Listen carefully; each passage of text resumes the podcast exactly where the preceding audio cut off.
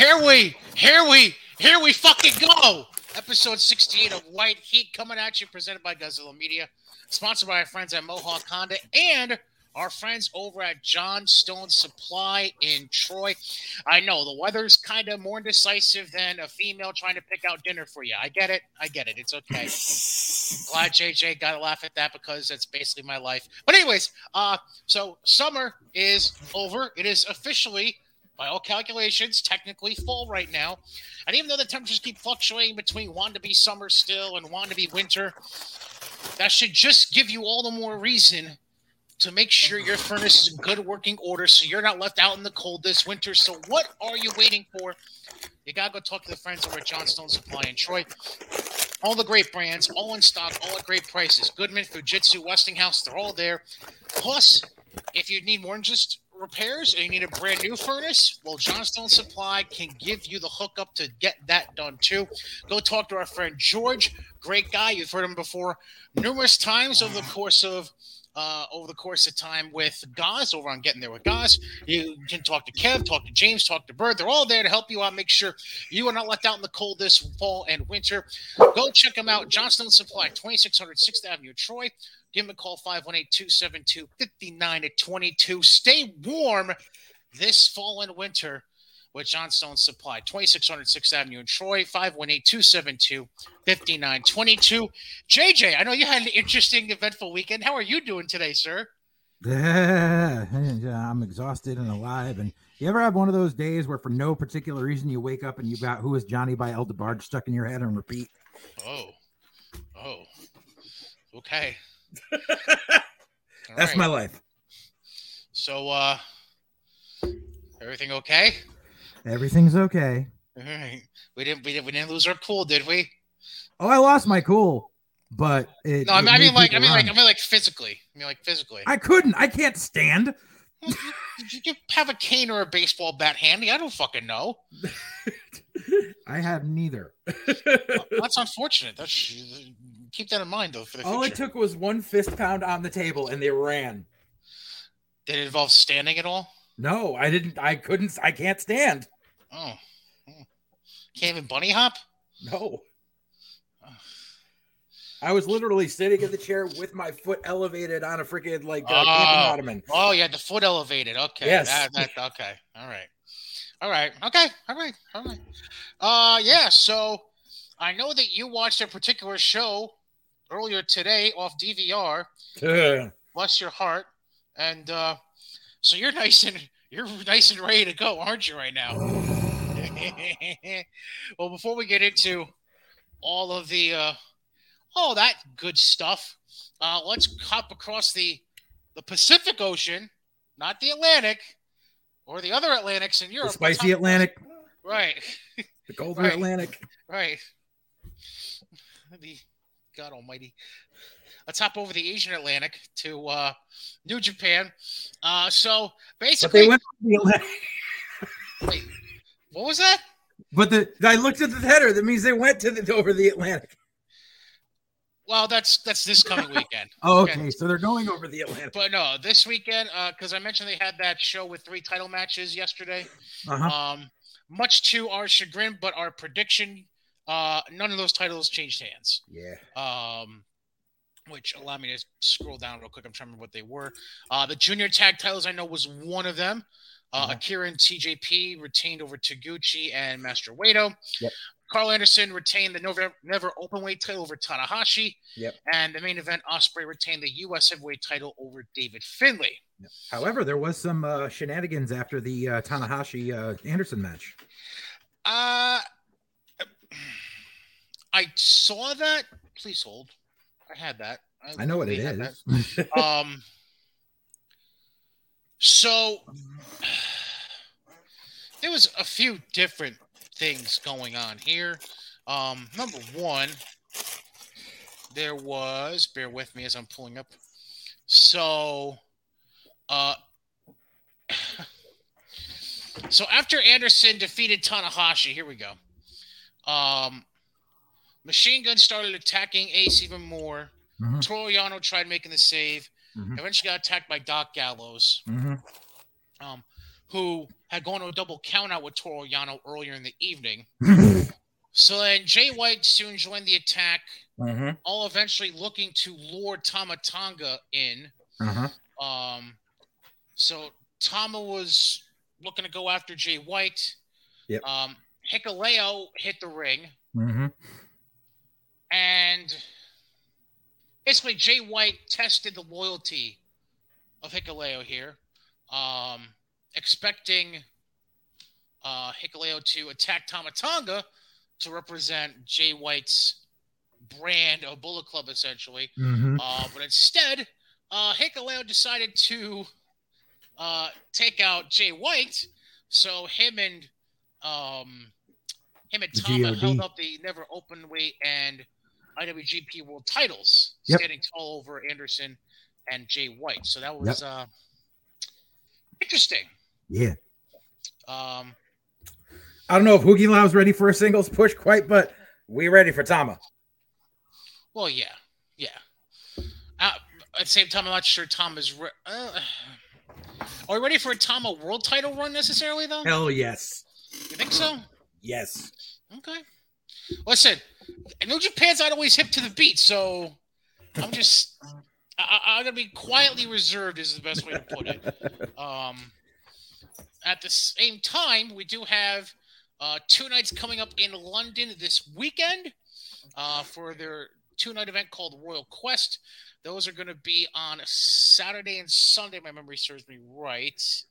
Uh, yes, because the, the first is a Saturday. So, uh, so Saturday night, uh, they have released the full cards for both shows. So we'll just kind of run through them real quick. Starting with night one, obviously, on Saturday. Uh, from the looks of it, opening match, Gabriel Kidd versus Dan Maloney one-on-one. Uh, then a women's tag match. Uh, Kanji and Jazzy Gabert. Oh, uh, Jazzy Gabert? Okay. Yeah, she's going to be teaming with uh, teaming up to face Alex Windsor and Ava White. Um... Which I believe one of them is the Rev Pro Women's Champion, if I remember correctly. I think so, yeah. Yeah, one I can't remember which one. I think it's Alex Windsor. I could be wrong. Um, then we have Great O'Khan and Gideon Gray teaming up against Ricky Knight Junior, who's the Rev Pro Heavyweight Champ, and Michael Oku. Um, then we have a uh, six-man tag, Takahashi, Sanada, and Naito. Uh, uh, L I J. I was trying to think mm-hmm. of the goddamn initials for a second. Holy shit. Uh, against uh, Doki, El Desperado, and Z S J. So that would be L I J versus uh, bu- bu- bu- fucking uh, Suzuki-gun. Yeah. Uh, then a tag match, Ishii and Okada teaming against Jonah and Bad Dude Tito. Can someone explain who the fuck this Bad Dude Tito guy is? I don't know. I, I don't either. That's I, I just I've suddenly seen him in New Japan cards recently, and I'm just confused. I don't know where he came from. Um, then we have an eight-man tag. Uh, Hikuleo, Jado, Tanahashi, and Tama Tonga against Gato, Doc Gallows, Carl Anderson, and Jay White. And then the co-main events, one being for the I W G P tag titles, which we already knew about. F T R defending against Aussie Open. Aussie Open obviously looking to, uh, I wouldn't say unify, but become double champions, we'll say. As they're mm-hmm. currently the strong tag champs, and obviously they could hold both belts if they win here. And then the main event, the main main event, is a special singles match with U S champion Will Ospreay in a non-title match against Shota Umino. Going singles action there. Oh, okay. Bad Dude Tito is Tito Escondido. He was uh, he's he he was an indie guy on the West Coast for uh, a while, and then he like got out of the business for a bit. Oh, okay. Yeah. All right. Meanwhile. On night two, Sunday, Sunday, Sunday, opening with a tag match, going to be Doki and El Desperado against Michael Oku and Robbie X. Robbie X. Then, uh, Hiromu Tana, uh, Takahashi and Sanada going uh, in tag action against Young Guns. I believe those are the Rev Pro tag champs, if I remember correctly. Uh, then the I W G P Women's Tournament, Jazzy Gabbard against Ava White in mm-hmm. singles action. Uh, six man tag, excuse me, ten man tag, excuse me. Uh, Gabriel Kidd, Shota Umino, uh, R K J, the R F Pro Heavyweight Champion, and as of right now, the I W G P Tag Champs F T R. They'll take on Gideon Gray, Great O'Conn, Will Ospreay, and Aussie Open. United Empire. Yes. Thank you. Uh, then singles action, Ishii against Jonah. Uh, also in singles action, Okada against Bad Dude Tito. Ishii against Jonah. I've seen that match in person. Wasn't that an Impact at one point? Yeah, that was the Impact pay-per-view I was at in Poughkeepsie. I, I, I thought so. Uh, then six-man tag action, Hikuleo, uh, Tanahashi, and Tama Tonga against Doc Gallows, Carl Anderson, and Jay White. And then main event scheduled for Sunday night, singles action, Naito against Z S J. Yay. So that's your cards for Saturday and Sunday in London, obviously. So anything notable happens, we'll mention it next week. Are we sure the ma- are, are we sure the event's going to happen? Are we sure we're done with the Queen's funeral? Is everyone done queuing? It's done. We sure? Yes. We're sure there's not still people in, in, in the queue waiting? Positive, positive. Okay, because like there were people waiting for like three days. I know. David Beckham did enough crying for everyone. He's We're okay now. We're good. Screw David Beckham. There are people that waited longer than him. I don't know why. Like, I could just turn on the T V and see the coffin. Well, I mean, you got to think. This, Jesus. Uh, this monarchy, technically, if you include territories still run by British rule, it's what? Like, we're talking like thirty-plus countries, right? Technically? Countries and territories? You can go look it up. Trust me. They were ta- but still, it was I, just I people that lived in London. It's not like people that flew. Well, in. Just people like that people... lived in London. There were people from Scotland, people from Wales. Well, okay, people well, from... people people from England, United Kingdom. Be a little broader than that. The United Kingdom. Yeah, yeah, yeah. At large. You make yourself sound sound so uncultured. Stop it. Listen, Jesus. The only monarchy I care about is Billy King and, and Zachary Pierre Beaulieu. All right. Fair, and they're quite more entertaining. Uh, especially with, uh, forgive me, Lord. Manager, help me. No. Well, oh, the good manager, Marshall McNeil. Thank you. Well, no, what? Where, where'd you think I was going? The manager that Eric stuck them with, who didn't belong anywhere near a wrestling no, fucking locker room. No, no, no, no, no, no, no, no, no, no, no, no, no, no, no. No, the, only the good one. Why would I ever bring up him? No, no, good, good. No, thank you. No. No, we've we've we've shared our, our thoughts and opinions about that remaining to be nameless person, haven't we? Yes. Okay. Yeah. Yeah. No, I would never, never, ever, ever. doesn't doesn't, doesn't deserve the free publicity. Good. Um. All right, so let's move on to Impact. They had an interesting week because they had both a T V taping that aired on Thursday, and then they had their live digital only event, Victory Road, on Friday, mm-hmm. and they're also ramping up to. Next weekend, the first weekend of October, with Friday and Saturday nights in Albany, New York. Friday, yep. Bound for Glory. Saturday, T V tapings. Um, so here we go. Thursday, Impact. Oh, great. The cover photo is Sami Callihan, all bloody with blood on the contract. That's yeah. nice. It's very um, it's it's very off-putting that Bound for Glory and Victory Road are a week apart from each other, when those are like the two two of the big four for T N A back in the day. You know what else is off-putting? What? Why is Sami Callihan trying to be John Moxley light? Because they used to tag. Who gives a fuck? Apparently the I W C, because everyone's been asking for a Switchblade Conspiracy freaking reunion for freaking months. And how? Never... how? Because A E W works with Impact. They haven't done any... Uh, uh, I know, I know. They happen to shit themselves into Motor City Machine Gun showing up for all right, out. Right. Like, but every time something like that happens, they're like, "We need a Switchblade Conspiracy reunion." No, no, no, no, we don't. No, no, need that for a C Z W show. No, we don't need it on fucking T V. Moxley gouging himself open in four minutes is not not what we need. Double of okay, right. Thank you. Fuck off. We need a Switchblade. Fuck off. um, Giselle Shaw won the pre-show match. Who cares? It was against mm-hmm. nobody. Um, then we open. We open. The, then they opened the actual T V show with the ladder match for the digital media title, which Brian Myers retained. I saw part of that. Uh, was it really? Nah. Yeah, yeah, I didn't yeah. think so. It's yeah, it was on in the background. We had Shell over for dinner, and it was on in the background. So. So, so it wasn't a "he's gonna be buried" moment. No, you, no, that doesn't happen in my house. Okay. um, so then they show Heath apologizing to Josh Alexander and Rich Swann for inadvertently costing them the Impact Tag Titles the week before. Um, and it helps that tomorrow night, well, not tomorrow night, the next night they were teaming in a six man against Eddie, Taven, and Bennett. Um. But then Heath said he wants to be alone for a street fight open challenge against any member of Honor No More. Yay. Great. Um. Apparently, Steve Macklin blindsided Sami Callihan at Wrestling Revolver's event the weekend before, so they showed a clip of that. Probably. Uh-huh. Who cares? Uh, Jordan Grace beat the shit out of Ziggy Dice. Tell me that you're shocked.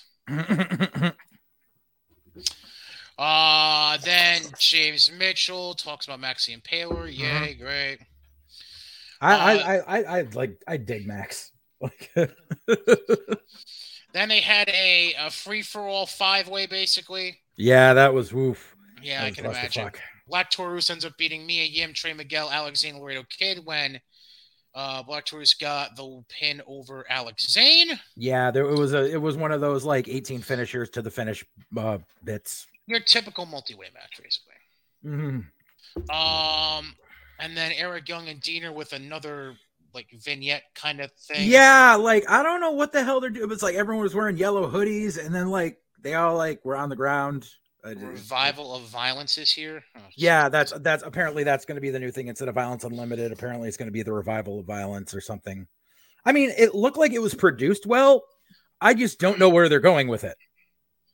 Like, it was like, here's twelve indie jabronis in yellow hoodies. Can I, I, I need to say something to get this off my chest. Mm-hmm.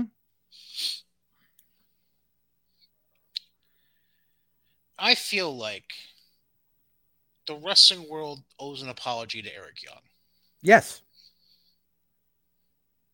Like, can we give him anything else? This is, I mean, this, I mean, they're letting him produce his own stuff because Eric's a hell of a producer, um, which is why, like, I really wish, like, Trips would extend a hand and have him come be a producer for developmental, like he was, because that's why, like, the, his last year in W W E, he wasn't doing much in-ring stuff because he was doing backstage producer stuff. He would really benefit from producing the new N X T. He just looks pigeonholed at this point. He does. I mean, he's, I like he's, he's been, you know, actually, I feel like he's been pigeonholed since they did, uh, what the fuck was it they did with, uh, Wolf and, uh, and Nikki? Oh, what the fuck was that called? The group in W W E. Oh, uh, uh, uh Sanity. Yeah. I feel like he's been pigeonholed really ever since that. Yeah. He's basically been Impact- doing Sanity Light since then. Right. I just, uh... right. Which was okay. Like, but like, at least like, and like when he first came back to Impact, like, The the vignettes he was cutting, because you you you're you're looking at a guy who has a paralyzed vocal cord, so he has that raspy voice now, but he right. made it work to his to his advantage, and the dude can talk, and the dude's a solid hand. Like he's like, unfortunately, he's never like he's he's Jake Roberts. He's got everything that's there, but he's never going to be your main guy. Who'd you say? Jake Roberts. I had another comparison, especially since you mentioned the messed up vocal cord.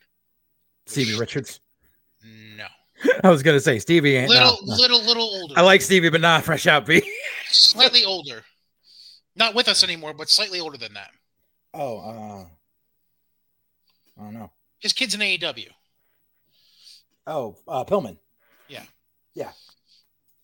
Like, that was the exact comparison. I don't know. I, I think if I think if Pillman hadn't had those injuries, I think Pillman could have been main event one day. Oh, you're talking about like the knee and... Well, that the, shit. Yeah, the car wreck and then the yap yeah, and all that stuff. Like, I think if, if he didn't have those injuries, I think Pillman could have been a main eventer. That's a hell of a hypothetical to bring up. Not just the main eventer stuff. Yeah. It's like Magnum T A. If, if shit doesn't go sideways with him towards the end of the contract he was in, and Eric Bischoff doesn't work himself into a shoot, into a work, into a shoot, mm-hmm. I, could W C W have worked for him? So if he was still stuck in W C W, no, he would have just been mid card still. He would have been he would have been, been in the Horsemen, like, and like the Steve Austin stuff. He he would have been the number three guy in the Horsemen. Like that's that's it. Like, you know, but like if but if he had still like gone to W W E and had not gotten in that accident like right before signing with W W E, mm-hmm. life would be very different. Yeah. yeah. Well, it's interesting because when you fast forward a couple years later, Eddie Guerrero's W W E career didn't exactly start out so hot because he right. hurt himself night one. Right. And basically almost fucked himself out of a career right there and then. Right. But he was just lucky enough he had the, the right eyeballs watching out for him at that point. So, yeah. yeah. Uh, Eddie Hooser, uh, getting back to Impact, they had a Joe Hendry thing. Mm-hmm. Sure. We're just going to keep pushing that back, I guess. Um, and then Keith gets his challenge answered by P C O because that's the guy I would want to face in a street fight. Uh, d- d- here's what's really sad. He went over on P C O. I I know. I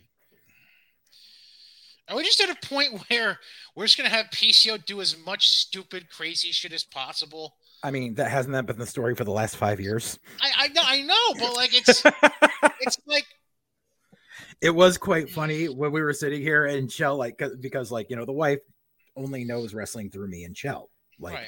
So like she still gets filled in at parts or whatever. And so like we see P C O and then Chell was just like shelters. She was just like, you need to look up Jean-Pierre Lafitte. And she's like, why? She's like, cause it's funny. Which part? The whole getup. Def- defi- define are we anything specific we're talking about? We're just talking about the whole run. The whole pirate gimmick. Uh oh. So we're talking about the stealing Bret Hart's jacket stuff too?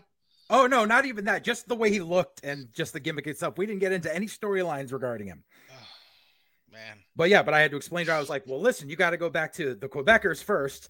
And then she was like, oh, that's right. He was the Mountie. I was like, no, Jacques Rougeau was the Mountie. And then when Jacques Rougeau left, he came back a year later and he teamed with Carl Ouellette and they were the Quebecers and their music for specifically said they weren't the Mounties.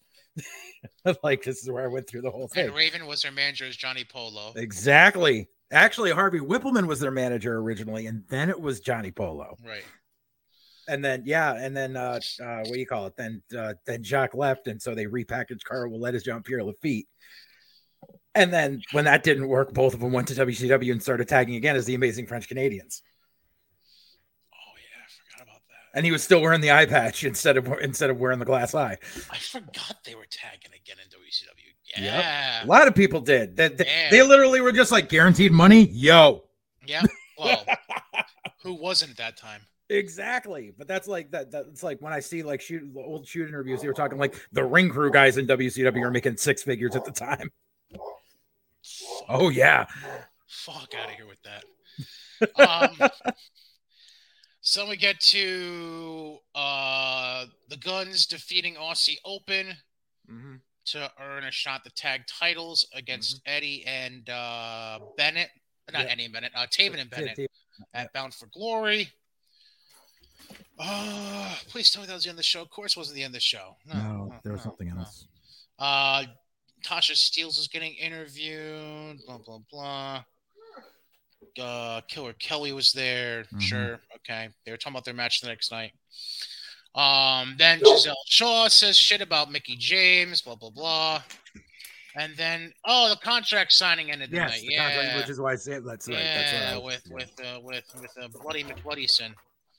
Because he just, he just had to sign his contract in blood to show, hey, I'm cool. I'm hardcore. Suck a dick.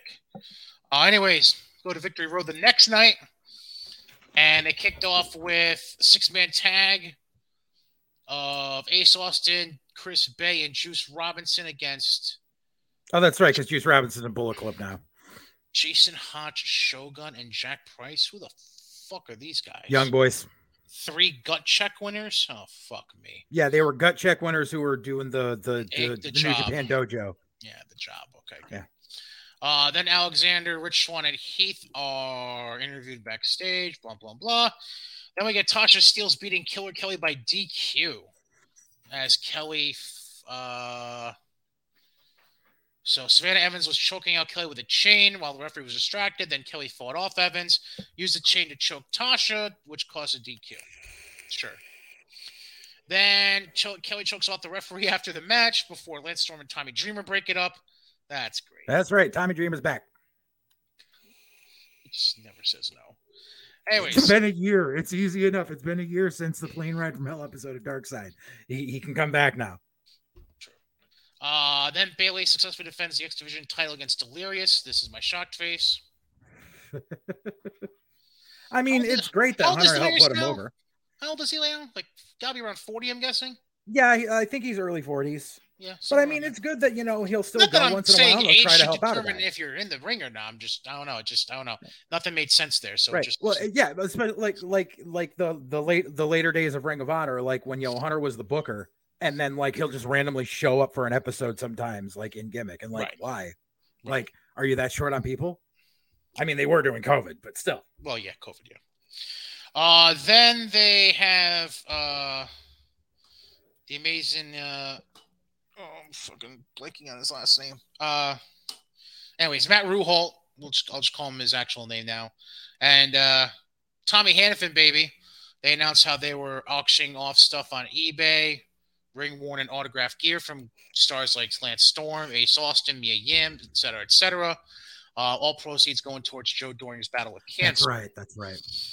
Uh, then Maria Kanellis is backstage talking whatever she talks. Usually not, usually not English, but my husband is my meal ticket. There honestly, you go. Honestly, who's ever looking at Maria and actually listen to what she says? uh, then we get the Morrissey Machine Guns defeating P C O and Vincent in tag action. And then we get Giselle Shaw losing to Mickie James. No shit. Um, blah, blah, blah. Then the triple threat revolver. Whoa. So, like I mentioned last week when we were trying to figure out what the fuck a triple threat revolver was, three competitors starts basically a never-ending triple threat match until you get down to the last three and the next pinfall wins. Yep. Um, that's the way it works. Final wrestler to score the pinfall or submission would be declared the winner and challenge Mike Bailey at Bound for Glory for the X Division title. They started with Mia Yim, Laredo Kid, and Trey Miguel. Laredo Kid was the first elimination. Um... Be pinned by Mia Yim. Okay. Uh, then we get Mia Yim uh, getting the crucifix bomb on Alex Zane, who was the next entrant, and eliminating him. Yep. And then Mia Yim, Trey Miguel, and Kenny King was the next one. Uh, Kenny King eliminates Mia Yim while holding the tights. That mm-hmm. brings out Yuya Uemura. Trey Miguel then uh, eliminates Uemura. So that brings us to Frankie Kazarian getting in, who gets Trey Miguel in a rear naked choke for the tap out. Then Black Taurus comes out, and he's the final entrant. And Kazarian, right, because he won the five-way. Right. And then Kazarian beats Kenny King. He gets the pin on him. So it's going to be Kazarian challenging Mike Bailey for the X Division title at Bound for Glory. Yeah. Uh, meanwhile, Gail Kim backstage grants Taya Valkyrie, Rosemary, and Jessica their rematch for the Knockouts World Tag Team titles at Bound for Glory. This time it'll be Taya Valkyrie and Jessica challenging for the gold. No Rosemary. Because she's sick. Who, Rosemary? No, Jessica. Oh. Her gimmick. Oh. Right, right. Right. Thank you. Thank you very much. Then, please tell me you heard about what happened next. A guy found his Just for Men and made an appearance. Now,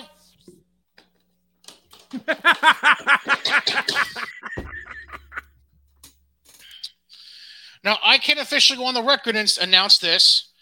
Uh, he is not officially signed to any kind of contract. He legit was just brought in for that night, and also for putting stuff in the can with a bunch of a bunch of backstage stuff in the can for the upcoming tapings next couple weeks. Plus, because he's still trying to get back into W W E. Plus, he's going to be booked for Bound for Glory on the seventh, mm-hmm. and then the, the day after for T V tapings, he's going to be booked. Yep. So Bobby Fish shows up. Glad I'm not going to Bound for Glory.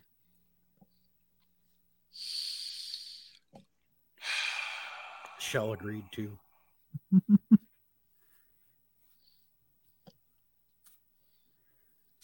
Listen, I'm, I'm like, there's a part of me that's trying to find nice, com- nice, compromising way to say what I want to say, because and it has nothing to do with Bobby himself. And it has nothing to do with the fact that Bobby is from forty minutes away from me. It has nothing to do with that. It's only because I'm thinking about the fact that a buddy of mine that I was in the radio business with, who's still in radio, is basically his producer and co-host of the podcast mm-hmm. that Bobby does. Mm-hmm. So I'm trying to think about if I want to parse words here or not. And I'm going to say, fuck that. Motherfucker. What good does it for you, the fan base you are addressing, or the company you just are making an appearance for, to drag mud from your previous company onto their screen? It does nothing for you. It does nothing for them. It does nothing for the fans in the crowd. It does nothing for the fans watching on Impact Plus. And quite frankly, it does nothing to help you with whatever you're trying to negotiate with Trips. Yep. It fucking does nothing. You know what it does? It shows that you're just a sensitive little puss with a bunch of sand stuck in its vag. I could have told you that twenty years ago. Like, motherfucker, there's no point in trying to say, and I, I, I directly quote here apparently, um, he's not here for the bullshit.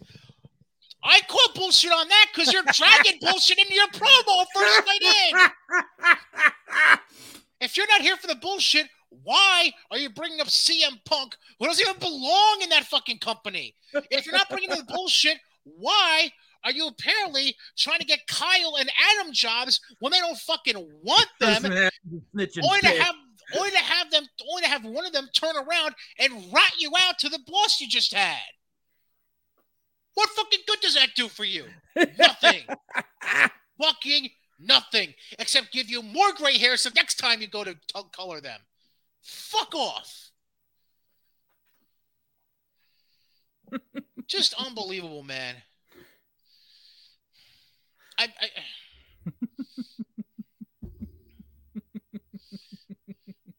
I'm done. I'm, I'm just, I'm fucking done. Like, I tried to be, I have tried, and you can attest to this because, like, anytime Bobby Fish was brought up on this show before today, whether it had to do with A E W or, or whatnot, I had done my absolute best to never shit on Bobby because A, of him being a local guy, and B, the fact that the couple of times I did work with him before, he was nice to me, so fuck it. I might as well be respectable back. Now I'm at the point where fuck all that. Like, I get that it's a facade now. I kind of assumed it was anyways when I did work with you, but now I really fucking know it was all facade. So you know what? Fuck off, man. Just just purely fuck off. I I have run out of words in this moment to run out. I have run out to, to say what I what I'm feeling right now. Like, I got nothing. You, you pick this up because I'm I'm done. Bobby Fish has been a pain in the ass ever since back when he was the infamous Jerk Jackson, which is when he really lived up to his name. And the crowd made fun of him and called him Paul Roma. Take take Bobby's facial hair off. He looks like Paul Roma. Well, so the crowd the crowd used to call him oh, Paul Roma. That's, that's creepy. And he used to wrestle in cow print tights with a belly button ring. Oh. oh, yes. Ew. And and I've said this before, like he used, because Tony DeVito was his trainer and he used to have Tony call and beg to have him put on shows. Like C C W would do it. Connecticut Championship Wrestling. They would call Mike Milano and he'd be like, listen, you, you know, can you give this kid a spot? And Mike did once. And it was a freaking debacle. And after that, every time Tony called, he was like, no, Tony, I don't care. Like, if you say you're not going to show up, I'll find something else to do. I love you, but Listen, if this, this has to be a package deal. No. Listen, I don't know their opinions of him, but I'm just, so I'm just going to come out and say this, although I'm assuming it goes unsaid. But if Shell or your main business partner ever even utters the syllables, starts to utter the syllables of that name for any show in twenty twenty-three and beyond, call me and I'll make the three-hour drive to punch him in the fucking face. Like, fuck me. Like, really? Yeah. Yeah. And again, I assume that that goes unsaid, but I just, I had to say it just to get it off my chest. Like, here, here I'll cheer you up. Watch this. You were a, you were a nineties kid, right? Yes.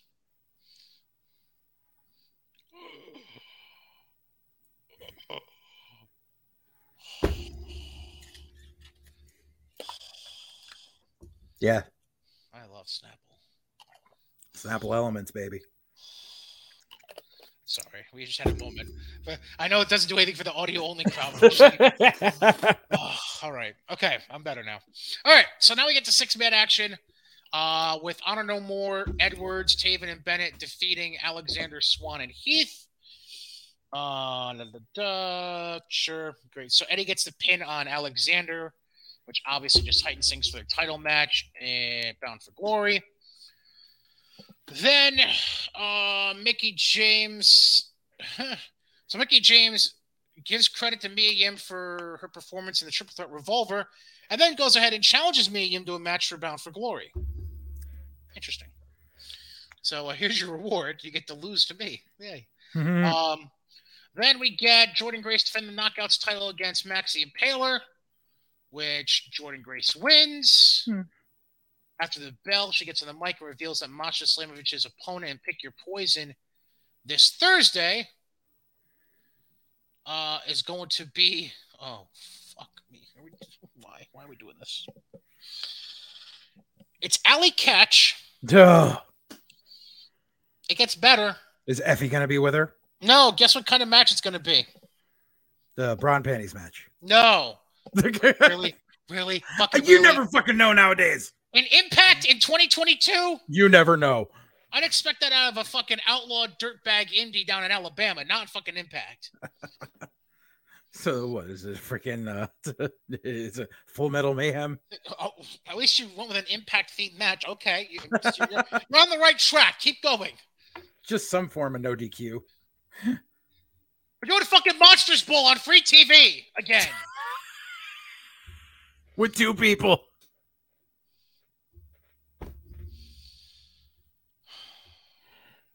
There, oh God.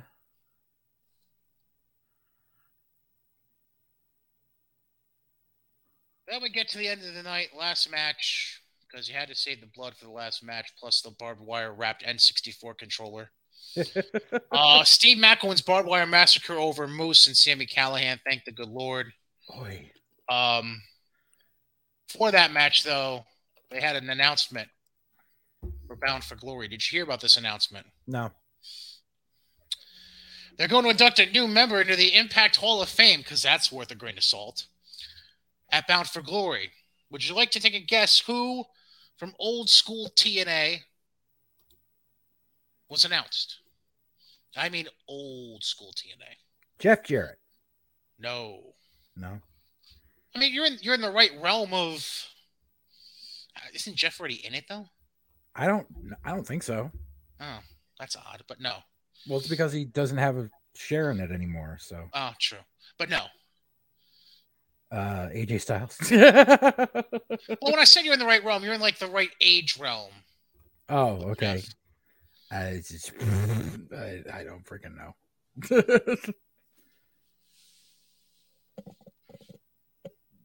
Oh, R V D? No. Oh. I was trying to do a full stretch. It wasn't working out because of the wall right here.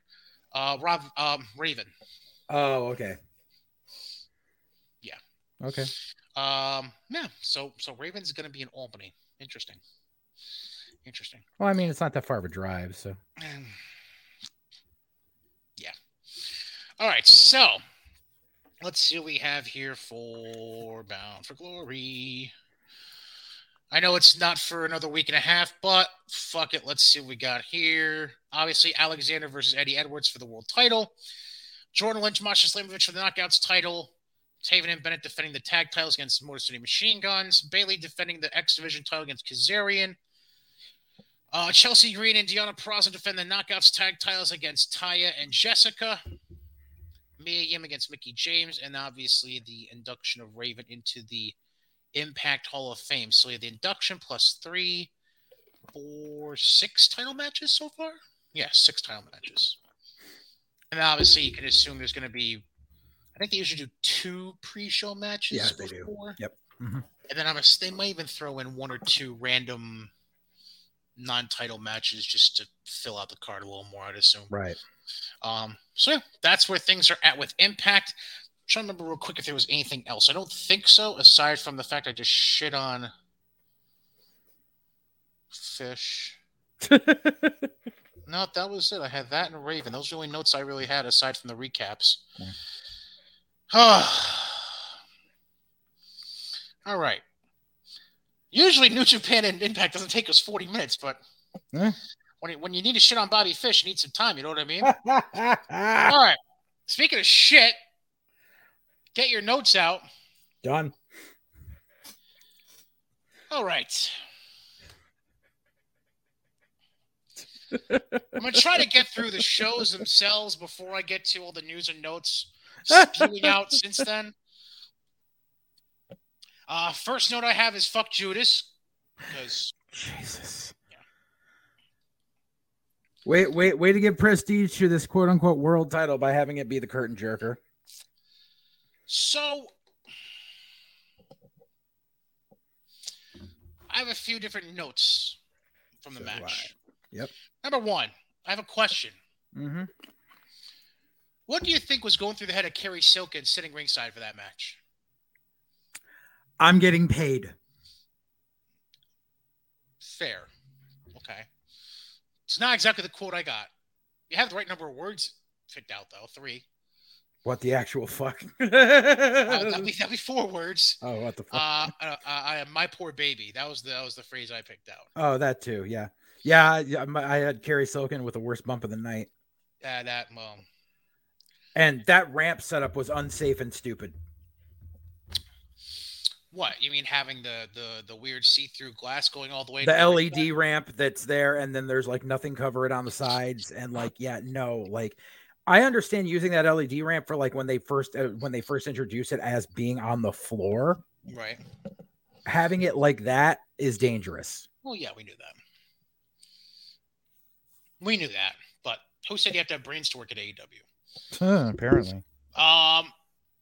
Also. Is it me? I'm sure you're gonna you're gonna make a, a you're gonna make a, a you're gonna you're gonna make a bigger hole a, a bigger thing out of this than I am. Mm-hmm. Is it me, or is there something weird to the cadence and form of Aubrey Edwards when she's doing a pin count? Everything about Aubrey is stupid. I had a feeling I was gonna go there. Oh no, there's just some some very specific. To when she was doing the the the the, uh, it, the pinfall attempts, I don't know. It, the cadence just looked weird. It, yeah, it's the way I used to feel about Bill Alfonso back when he was uh, back when uh, back before the E C W days when um, Vince brought him in because he was uh, Giant Gonzalez's handler. Yeah, yeah, yeah, yeah. And like I always hated the way he refed matches. Like, go back and watch any squash match with Bill Alfonso reffing, and like the way he would count three, like it looked so stiff and motionless, and I hated it. Okay. Aubrey Edwards has officially dethroned Bill and Anf- Bill Alfonso. Oh Jesus. Um. But let's talk about that stupid ass fucking non-bump. Enlighten me. The setup to the finish where Jericho Irish whips Claudio into the corner where Aubrey's standing there and she turns into the corner and goes like this. Oh. Where she was literally already out of the way and could have sidestepped to the left one more spot just to make sure she wasn't in the way. That was the dumbest shit ever. I got something before that. Oh, yeah, me too. Um, talk about the shittiest fucking codebreaker counter ever, mm-hmm. where Jerko didn't even fucking bother to try and reach up to grab the fucking head of Claudio to make it look good at all.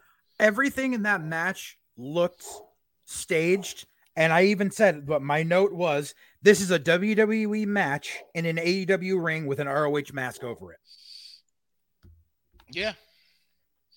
Because yeah. they were literally doing choreographed, I'm not going to touch you W W E stuff. Because they've both been on T V and they're used to the cameras being out at a wider angle. Mm-hmm. Yep. And the thing is, Claudio knows how to work snug. Jericho doesn't. No shit. Jericho maybe did at one point, and he's forgotten. Yeah, twenty-five years ago. Right. Um. Yeah, so Jericho wins thanks to a low blow and the Judas effect. Great. Worst Judas effect. He didn't even touch him with the Judas effect. I didn't even notice it that close. Oh, it, that's dude, that's what everyone online's been talking about. He didn't even touch him. You could like go. I'm sure like there's Twitter clips. You just watch. It's bad. Probably. It's bad. And then, of course, you know, the whole thing with you know, the code of honor wasn't observed afterwards. And then, the, you know, there's... wasn't observed there's, beforehand either. No, it was. They shook hands at the beginning. Oh, right. Like, hesitantly. Yeah. Yeah. Yeah. Um, and then the whole freaking... and, like, the whole thing with Daniel Garcia standing there looking all... like, just fucking stop it. Just fucking stop. Right. Knock it off. Yeah. Uh, next thing I have in my notes... scissor me, daddy ass! Jesus fuck. So many things. Okay, number one, all of those robot crane shots they kept doing were doing nothing but exposing the empty seats there. Correct. Which, by the way, total count for the for tickets sold, that's including unclaimed tickets through... thirteen three or something like that? thirteen thousand three hundred twenty-one. That arena seats twenty-two thousand. Yeppers. And also with the average, what do you call it? So that this is an average T V, no matter what they try to say, it was an average episode of T V. And that means the average price per ticket was seventy-five dollars for a random ass T V. Whereas you go to a random ass Raw or SmackDown, you can get tickets for twenty-five bucks. And even ringside seats are a little more expensive, but not that much. Yeah. Also, I'd like to point out that they were all, this is their first million dollar gig. thirteen thousand three hundred twenty-one. The last two times I was at the I was at the X L Center, it was sold out for Raw and SmackDown. The X L Center holds sixteen thousand two hundred. Lick my balls. Um, there was a point where I thought Max legit messed up his knee. Couldn't really tell for sure. Might have. I don't know. There's been no reports of anything since, so I'm assuming yeah. he's okay. Yeah. Could've no, yeah. Now he's got to waste his time for with fucking Wheeler Useless. Yeah. Who um, like you just put him? You just put that kid out there to slaughter because you can't. I mean, granted, there aren't many that can cut a promo as good as M J F that are there, but that kid was just the wrong choice. Didn't even get there yet. Like literally, he was only out there because he's in the same stable as Mox and Danielson. We didn't even come close to getting there yet. What are you talking about? That's, oh, sorry. Yeah. Oh, the tag no. title match. Yeah, but the M J F promo was right before that.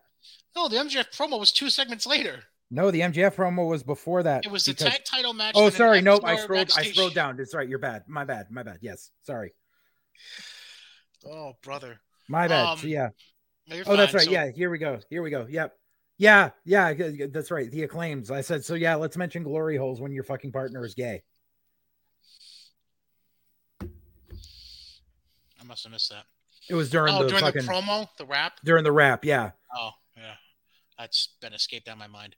Yeah. Um, By the way, I'd like to point out that Anthony Bowens needs to shut the fuck up. I'm the first gay champion in A E W. So Nyla Rose doesn't exist? Correct. Yep. Whoops. Um... So, aside from the obvious Swerve versus Keith Lee angle that's going to be coming up at some point. Which we knew was coming. Now what? Uh, now let's fast see. forward two months. Now, let's assume they have a match at, uh, fuckity fuck. Um, the fuck is it? Full Gear coming up? Yeah, yeah, Full Gear. Let's assume they have a match at Full Gear in uh, what's going to be November, I think. Usually. Let's assume, but we know it's not going to happen. It's going to be on Rampage. Well, that's just fucking dumb. But anyways, let's assume they have their blow off, whatever it be, one, two, three matches, fuck all, whatever. Mm-hmm. They have their blow off. Then what? Then nothing. Well, we're just going to swerve into the every ocean is the Atlantic Ocean Championship division. Exactly. Or the T N T division. Is that what we're going to do? Is Keith Lee going to be the one that takes the belt off Wardlow because he happens to be bigger than Wardlow? Like, what the fuck are we doing? No, here? They're going to feed Keith Lee to Wardlow, and then oh, that's all you're going to see from me. Keith Lee. Dude, you could see the look on Keith Lee's face during that whole match. The look on I, I I've worked enough people. I've worked enough with enough people where you can read them during their fucking matches. And Keith Lee's face during that whole match was, I can't believe I have to carry these fucking kids. I can't believe I have to fucking put them over. I know my fucking push here is over, and I want to go back to Trips. He was almost in tears at the end because he know he's just like, this is it.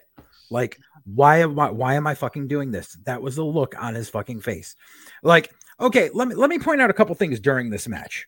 So the double team spot they went where Lee had fucking Caster up for the uh, power bomb and went to the corner tag and Swerve. Swerve gets up on the rope, and then Swerve and fucking Caster start chicken fighting while Lee's got, why didn't Lee just drop Caster? Like, he just stood there for a minute and a half while he let them fucking play chicken. Like, oh, like that made no sense. Uh, boombox spot was right in front of the fucking ref with the ref looking right at it. Two matches yep. in a row with a foreign object. Yep. Uh, why is the ref outside? Why did the ref go outside during that? Why are the baby faces cheating? Are you referring to Billy Gunn? Okay. Yep. And then afterwards, why is there con- fucking confetti for this tag match, but not for the world tag match that was right before it? Or for the main event? They like pink? I don't know. It's it, there were just so many things fucking wrong. And then, and then it was funny because I, I wrote, I, I wrote, Lee knows his push is over. And I also wrote during it, I was like, meanwhile, F D R can't get a match on T V. And then we go to the next segment. Right. Which is F T R backstage being interviewed by Lexi, who then gets interrupted by Gun Club. And they made the they made F T R look like a fucking joke. Right. They just F T R just stood there and took everything these fucking kids said and let, let them walk off and just stood there like despondent. Like, you're holding three belts apiece. This is when you kick these kids in the fucking dick. Like, you're supposed to be these badass hard noses, and you just let a couple of twenty somethings shit all over you.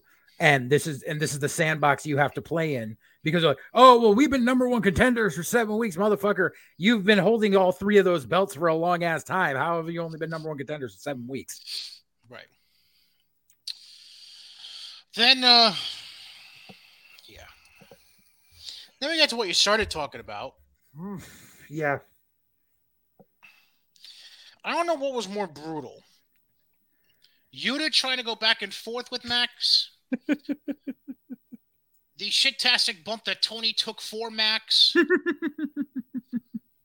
Or the shit show of Yuta trying to sell for Morrissey. I don't know what hurt my heart more. Everything was bad. And you know something, the whole I, the whole setup, the whole setup to it is bad because if you look, so you know they obviously the way A E W has their setup with the two tunnels and everything, mm-hmm. you know that works when there's not a giant ass L E D screen L E D screen behind those two tunnels, because then they don't look like tunnels; they look they just look like circles in front of a big screen, where you can tell the guys are coming out from the side of the screen and then through the tunnel. Like can just little up? Things like that on T V don't look right. Can I bring up a novel idea? Sure. Can we just get rid of the two entranceways? Well, no, because we have to let people know who are first tuning in, who's the babyface and who's Fuck the heel. Off! Even though, even though we don't believe in babyfaces and heels in A E W. And not only that, people, the faces come out of the heel tunnel and heels come out of the face tunnel all the fucking time. There's no real designation there. Only when it's Pac. And Danielson seems to never know either. He comes out whatever side he fucking wants to, it seems like. That's true. Like... What's the fucking point? Um, then we get Jaden the Baddies. They do the pre-tape backstage with Tony, who's interrupted by Diamante. I wrote, who who, who are these women? Chick? I don't who fucking know. Uh, like, I'm sorry. I like to think I'm cultured. Who the fuck is Trina?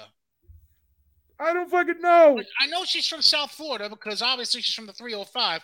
Who the fuck is Trina? I don't fucking know. Katrina Laverne Taylor, professionally known as Trina. I, I. Oh, that's okay. She what? was to prominence in nineteen ninety-eight when she was in a, a song with Trick Daddy. Trick Daddy was in the nineties? I only remember apparently, Trick Daddy from two thousand six. Apparently. She also had a single that went to top. That was top a top thirty song in twenty thirteen. She uh, like. We're pimping out a forty-some-odd-year-old rapper who doesn't really do anything anymore. Isn't even. Because we didn't have enough rappers on this fucking show. She's not even act, uh, active on the music scene. She does Love and Hip Hop on M T V more than she. That's why. Time, That's why. She spends more time on Love and Hip Hop than she does actually in a fucking recording studio. So we're just gonna pimp her out, and then you eventually, at some point over the weekend, have fucking Jade Cargill asking Lil Nas to show up at some point, like.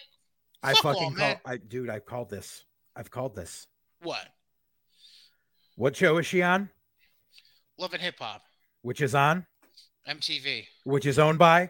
No, no, no, no. You're not going there. No, no, no, no. He's already kissing Paramount's ass. No, no, no. Although it is a second-rate wrestling company, so it actually kind of fit on a second-rate T V channel. But no, he's kissing Paramount's ass. No, I don't want Wendy Williams on my T V. No, I know we already got her in N X T.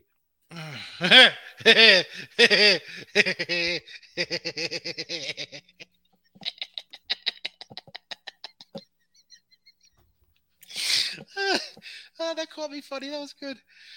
Um, so, um, I have a question. Yes. Uh, When's the last time you knocked somebody out with a ring bell hammer? Hold and on, nobody on. could fucking see it. Hold on, hold on. Here, here. Here, I've got something heavier than a ring bell hammer. I got this Sharpie here.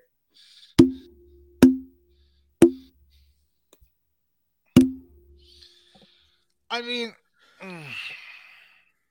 first off, the whole match itself, just no. Dude, okay, number one. Number one. So, fucking Sockface kept mentioning Revolution twenty twenty because apparently they faced each other there. Wasn't that the fucking show where Orange Cassidy got knocked the fuck out and they kept going? And like everyone was worried about Orange Cassidy, like because he was legit knocked out, and they and Pac just kept like dragging him in. Bear with me, please hold. Oh, did you know Orange is thirty-eight? I didn't know he was that old already. Yeah. Uh, let's see. You said Revolution, right? Yeah, they said Revolution twenty twenty. Revolution defeated by Pac. His performance was praised by critics. There's nothing. I don't know, because it, it was around that time that they had the match where, like, he legit got knocked the fuck out, and everyone was talking like this. This shouldn't. This match shouldn't have kept going. Let me see here. I'm gonna try to see if there's anything.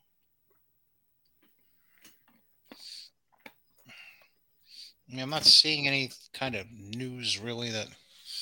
Anyways, I go ahead. If it, was there something else you wanted to bring up? My... Now let's see. Do, do, do, do, do. Three matches ha! in a row. Ha! What?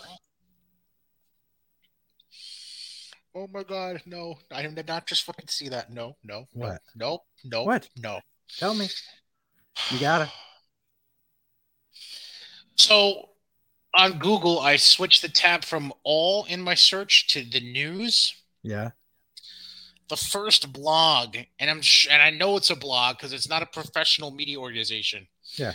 The first blog at the very top of the news screen when I searched Orange Cassidy, Pac, A E W Revolution twenty twenty. That's the uh-huh. exact phrase I used. Yep. The headline reads, quote, Pac and Orange Cassidy are the best rivalry in pro wrestling.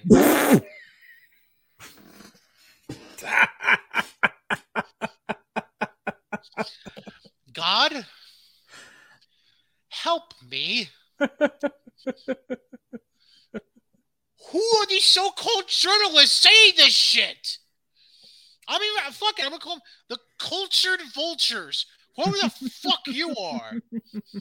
Cultured vultures. Yeah. Yeah. Oh, they do video games. Uh, they, they do reviews like video games and T V and shit. Oh, my God. Oh, my God. Oh, oh, God. Oh, God. What? No, I, I need to read the opening of this, of this blog. Oh, God. Hulk Hogan and Randy Savage. It gets Let me worse. Guess, Bret Hart and Shawn Michaels. No, then Steve Austin and The Rock. Oh, Jesus. John Cena and Randy Orton. Vince McMahon. And basic human decency. Oh, God.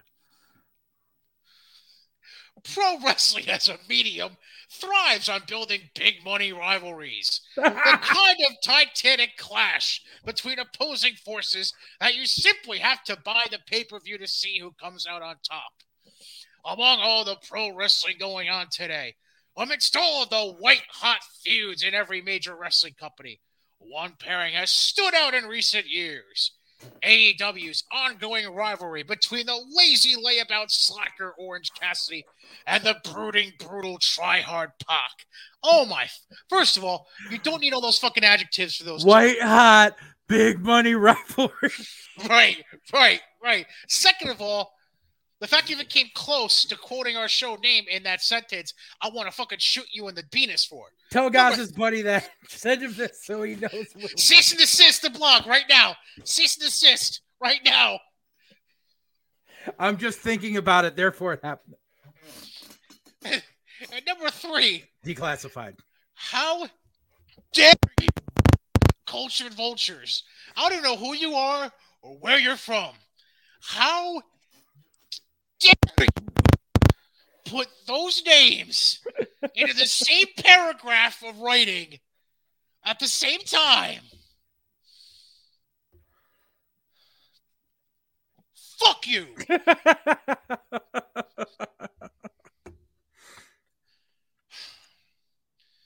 And he eventually calls Orange, whoever wrote this, eventually also calls Orange Cassidy the king of sloth style. Who makes this shit up? Who is this I'm person? Pretty sure no one else works Orange Cassidy's gimmick. Who the so. fuck is this retard that wrote this? I really shouldn't say that word, but still, oh my God. Like, who, what, who, who in the name of their mommy's basement? Ryan Stevens. Ryan, good sir, you should, you should just stick to being a playwright and a director of community theater and not write about wrestling. Just, I'm not shitting you. That's actually the first part of his bio. He mentions how he's a playwright and a director. Stick to your community theater bullshit. Stop writing about wrestling, please. Non-repertory. Any hooser. I just. Yeah, my final note was just uh, three matches in a row with a foreign object and a dirty finish. Um. So then we get the four-way for the women's title. Terrible. Where uh, Athena decides to break Britt's nose on a very stupid fucking move. Nah. Was that I the guess, like, I guess I'm blaming double Athena. Knees gimmick? No, it was the, the I don't know if it was like a double suplex or some weird shit. It was towards the end of the match. Yeah. And all I, all I know is that whoever was, who the fuck was who was the other girl involved in that? Was it Tony? Maybe. No, it was uh, d- d- Serena. Oh, Serena?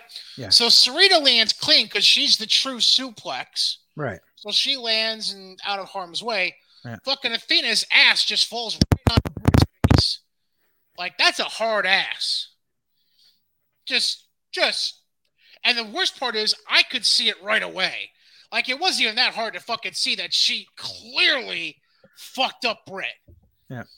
Like, before there was any blood, before there was any camera shot at Britt, I knew right away she done fucked up. I would just like to one understand, understand one thing. How does Britt Baker constantly break her nose? I don't know. Well, that no, that doesn't.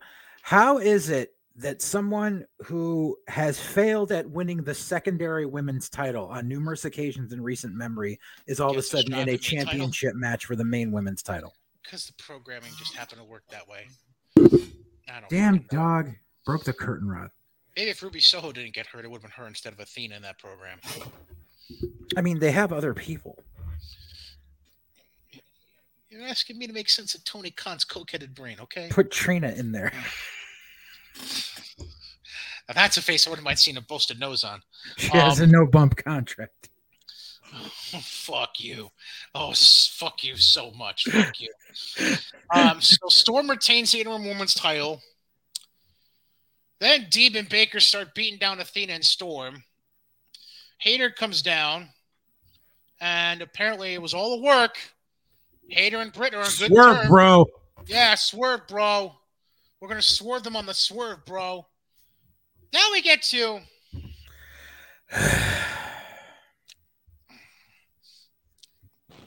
Hi, everybody.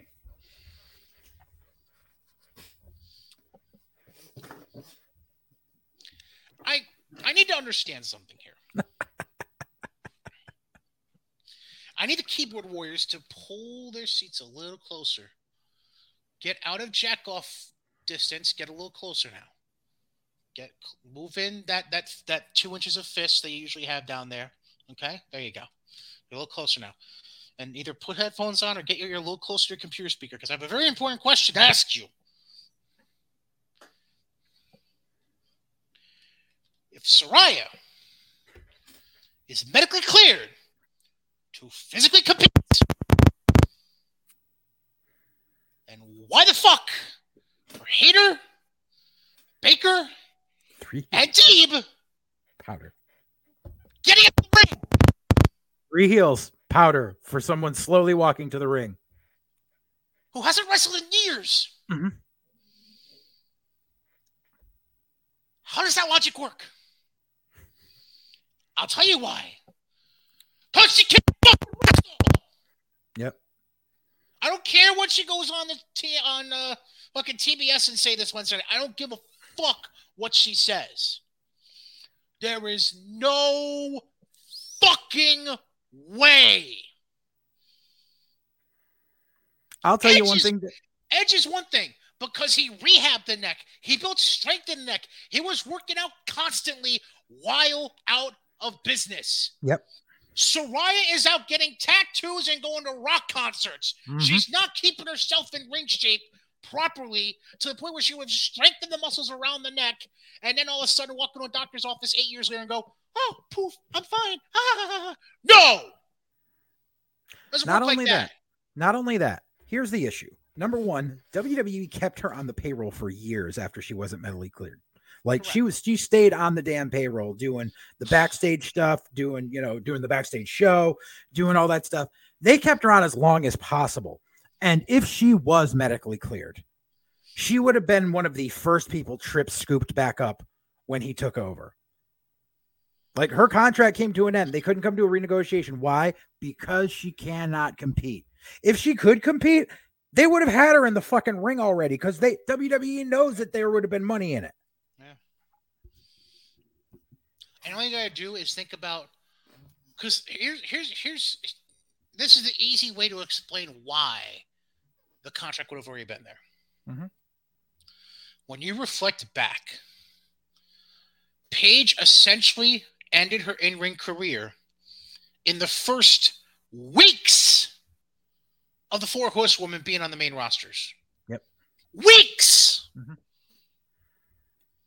So you have all these matches with Sasha we never saw, with Charlotte, Bayley, now add in Asuka, Alexa Bliss, Io Sky, Dakota Kai, Raquel Gonzalez, um...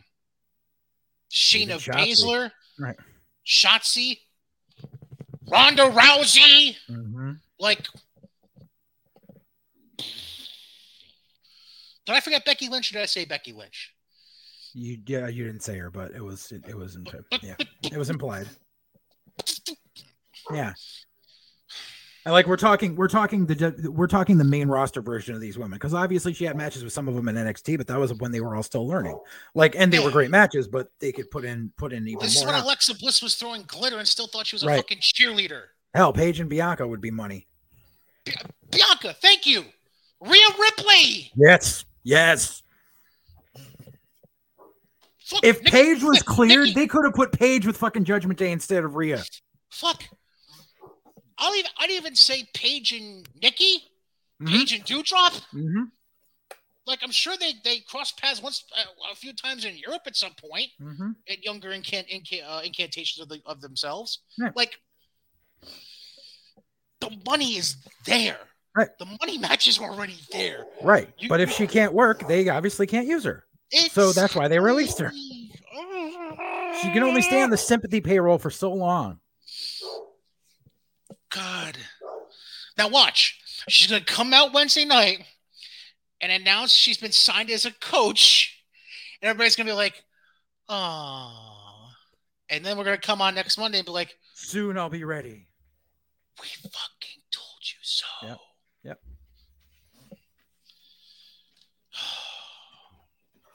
Next, we get a Darby pre-taped vignette for Rampage where he's carrying around a body bag. Oh, wow. I completely fast-forwarded past that. Good. It wasn't worth watching for sixty seconds. Um, then we get the main event. M J F is watching in the fucking upper deck box while holding his casino chip, which was upside down on the first showing, and then he was right side up the rest of the way. Mm-hmm. You know how I know it was upside down? The, the fucking logo, logo. Is in the yep. middle of the chip. Yep. I'm sure some. And let's just show here. that there's that there's V I P boxes all around there, and there's only one with a person in it, and no one else is. That just shows that no one gives a fuck about this company, right?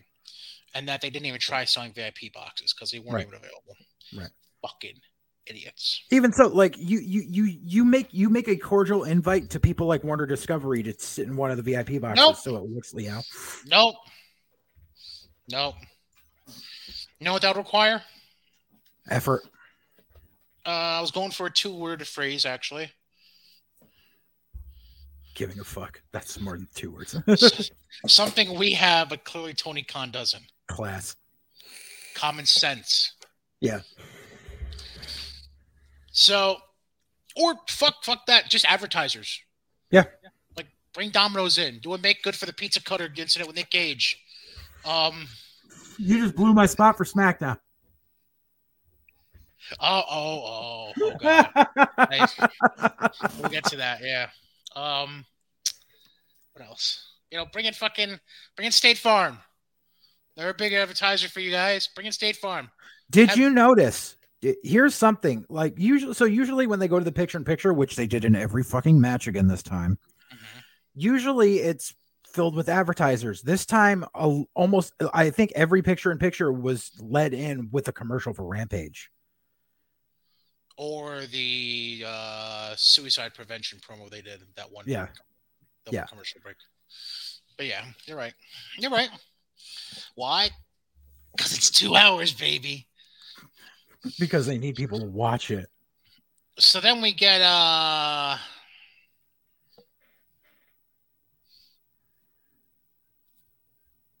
this is how I know you still don't know how to time a show, Tony. This is how I know. We're going to stay with this till the end. And then they didn't. No, no, no, no, no. Not even that. Because we get the pinfall, which is the most important part. You clearly still don't know how to time a show, so we could see Danielson put the belt around Moxley. Nope. So it goes off the air looking like Danielson is fighting with Regal. Good job. But we're going to stay with this till the end. Right. Good job. Because, you know, we got to make sure, you know, don't worry, we, we're not going to, you know, we're going to go with this to the end. We're not going to get preempted by young Sheldon. Couldn't buy sixty seconds, could you? No, no, no. That would have been, that would have been like pulling hair. No. And dude, so, okay, so let me figure this out right. I, I, I really want to, so, so lit quite literally one year ago, Bryan Danielson went sixty minutes in that very stadium with Twinkle Toes McFingerfuck and couldn't yeah. win. Yeah. And this year can only go fifteen minutes with Moxley. Yep. This is what we're supposed to believe. Yep. We're supposed to believe that Bryan Danielson passes out to everyone lately yep. and is up five seconds later. Yep. We're also supposed to not think that Moxley's winning this match when they projected it with Danielson giving him every finisher he's ever used yep. and Moxley kicking out, whatever, and then yep. Moxley winning after two Death Riders. Yeah. I don't see the problem. What's wrong? He pulled out the goddamn cattle mutilation. That's what the problem is. So now here comes the interesting question. Did you actually watch Rampage? No. Oh, great. I get to go over two hours. I had to be up at seven the next morning. I said, fuck this game. It's called a D V R. My D V R does not get wasted on shit like that. You wasted on Dynamite. Only because I wasn't watching it at the time. I never Anyways, watch Rampage. All right. So here's your two hour Rampage. I know the shit that happened.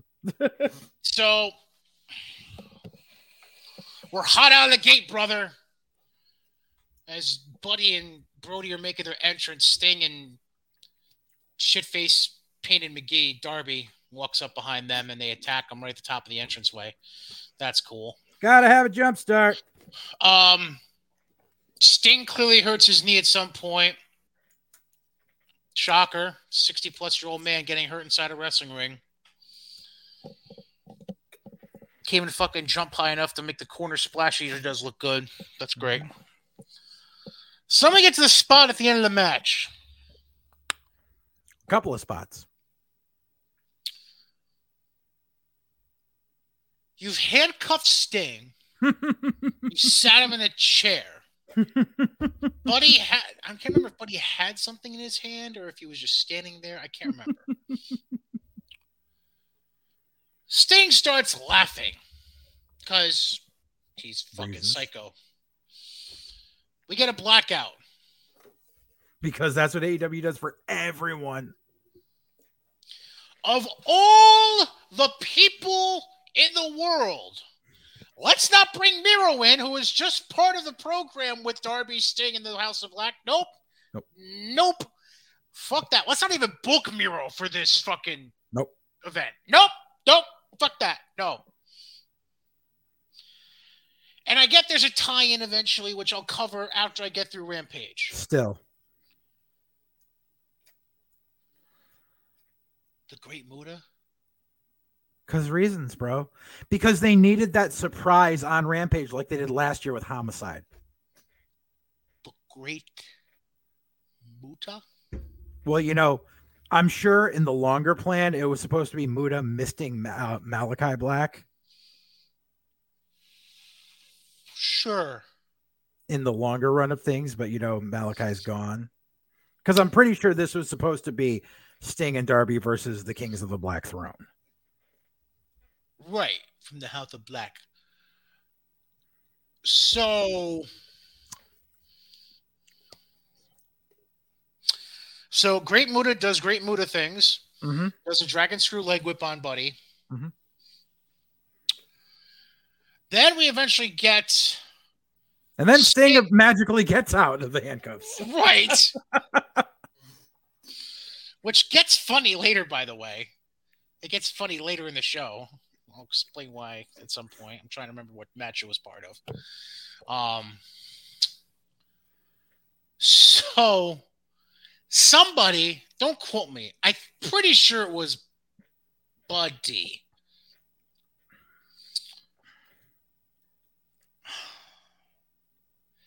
Bumps into all of ninety pound soaking wet Julia Hart, who's on the ring apron for whatever fucking reason. Mm-hmm. She halfway overshoots the table set up behind her outside, which allows her head to bang against not the padding down on the ringside, but it bangs on the whatever the fuck was covering the tennis court there. I like platform, like rubber, like thick rubber platform, I think, something like that. And then Buddy's misted, Sting hits the uh, Scorpion Death Drop, and that's but your ball game. We forgot the, the other table spot earlier in the match where Darby busted his fucking head open. Yeah, where because he was getting choked by Brody, and eventually Darby was able to get his footing and just kind of, hey, just turn and jump, baby. Five staples in his head, posted on Twitter. Worth it. Worth it for what? Because he's a fucking, he's a junkie. He's a junkie for stupid shit. You don't know this by now? He's a, he's a, he's, he's an extreme sports junkie. He's an idiot. What is nothing to him? Shit, broken bones are nothing to him. You, you should know this by now. Come on. Apparently, Julia's okay. Thank the good Lord. Um, But Tony Khan didn't book that to happen. Bullshit. According to according to Basement Goblins, who want to you argue tell with me. me what what writer or uh fucking uh, agent would not have known about that spot. Exactly. I want you to tell me what agent in good faith would not know about any table spot in any match ever. Try to explain that to these neckbeards. I sent you the screenshots. You can't sit there and tell me Tony Khan didn't know about this, or at least the I agent know. for the, or at least the agent of the match didn't know this was happening. Which the agent would have gone to Tony Khan because Tony Khan, I book everything and everything goes through me. Right. Of course, I bet you I know who was the agent for that match. Didn't you see they announced uh, two of the, two of the newest producers uh, uh, producers for matches there? Well, Luther is one, and Serpentico. So I'm guaranteeing that was Luther. Serpentico is completely worthwhile. Um, I guarantee Luther fucking aged in that match. And then we continue into the House of Black stuff where uh, fucking Buddy Matthews is at an indie show over the weekend saying he's taking a break to recharge himself. He wants and then, out. And then Brody goes on Twitter saying, I'm not fucking going anywhere. So it looks like the House of Black is going to be the House of... Brody. Brody Hart? And Brody's not going to be on. Brody's going to be on YouTube now because they're not going to push him as a single. No, you know what's going to happen. You know what's going to happen. What? He's going to inherit the Dark Order. Oh God, that would be so wrong. Um, in other news involving that match, by the way, uh, the reason the Great Muta actually made sense, even though it was horrible, uh, Sting's apparently going to take part in Great Muta's retirement match, which is taking place in fucking January, yep. five months away. No, four, excuse me. Mm-hmm. January twenty-second, Yokohama for Pro Wrestling Noah. Mm-hmm. So that's why Muta was involved. Still didn't make a fucking lick of sense, but... Right. You would think with it being Muta's retirement match, they would have it happen at Wrestle Kingdom. I'm assuming he wrestled for both. He wrestled for both All Japan and New Japan, yeah. Okay. Maybe. Yeah, that would have made like sense. Because they, they did the whole big thing for Liger a few years back. You figured they would do right. the same honors for Muta. Maybe. You yeah, probably, yeah. Shit, they even did shit for Yuji Nagata. Right. Um... And what sucks is you know it's going to be some bullshit like fucking eight-man tag. Probably.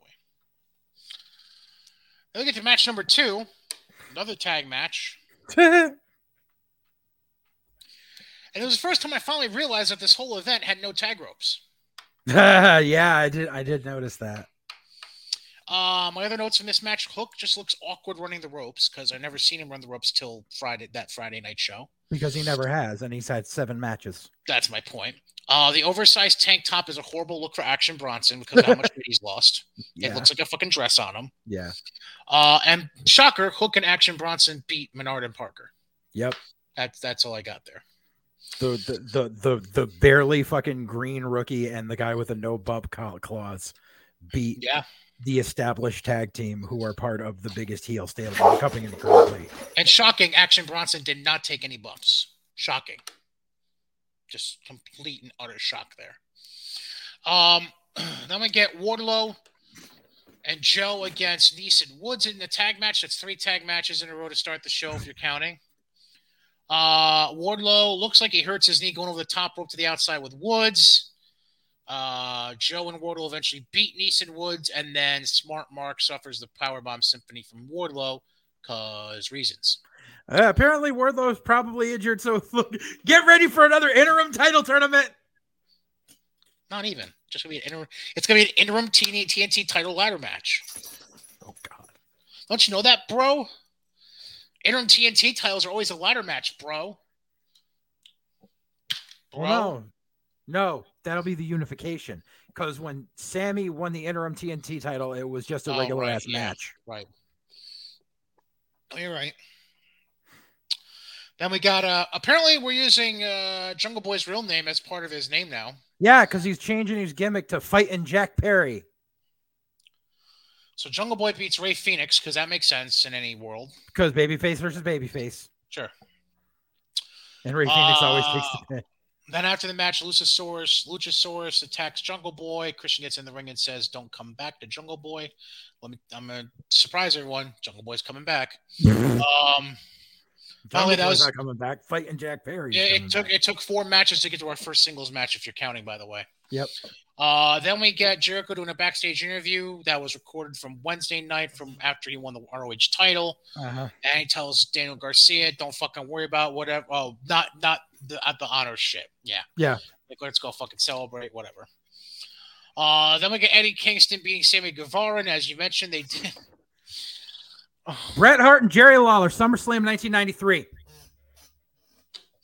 I think this is the match, by the way, where fucking somehow a chair got involved in the match. I can't remember how or when, but the chair they tossed in was the same exact fucking chair Sting was sitting in.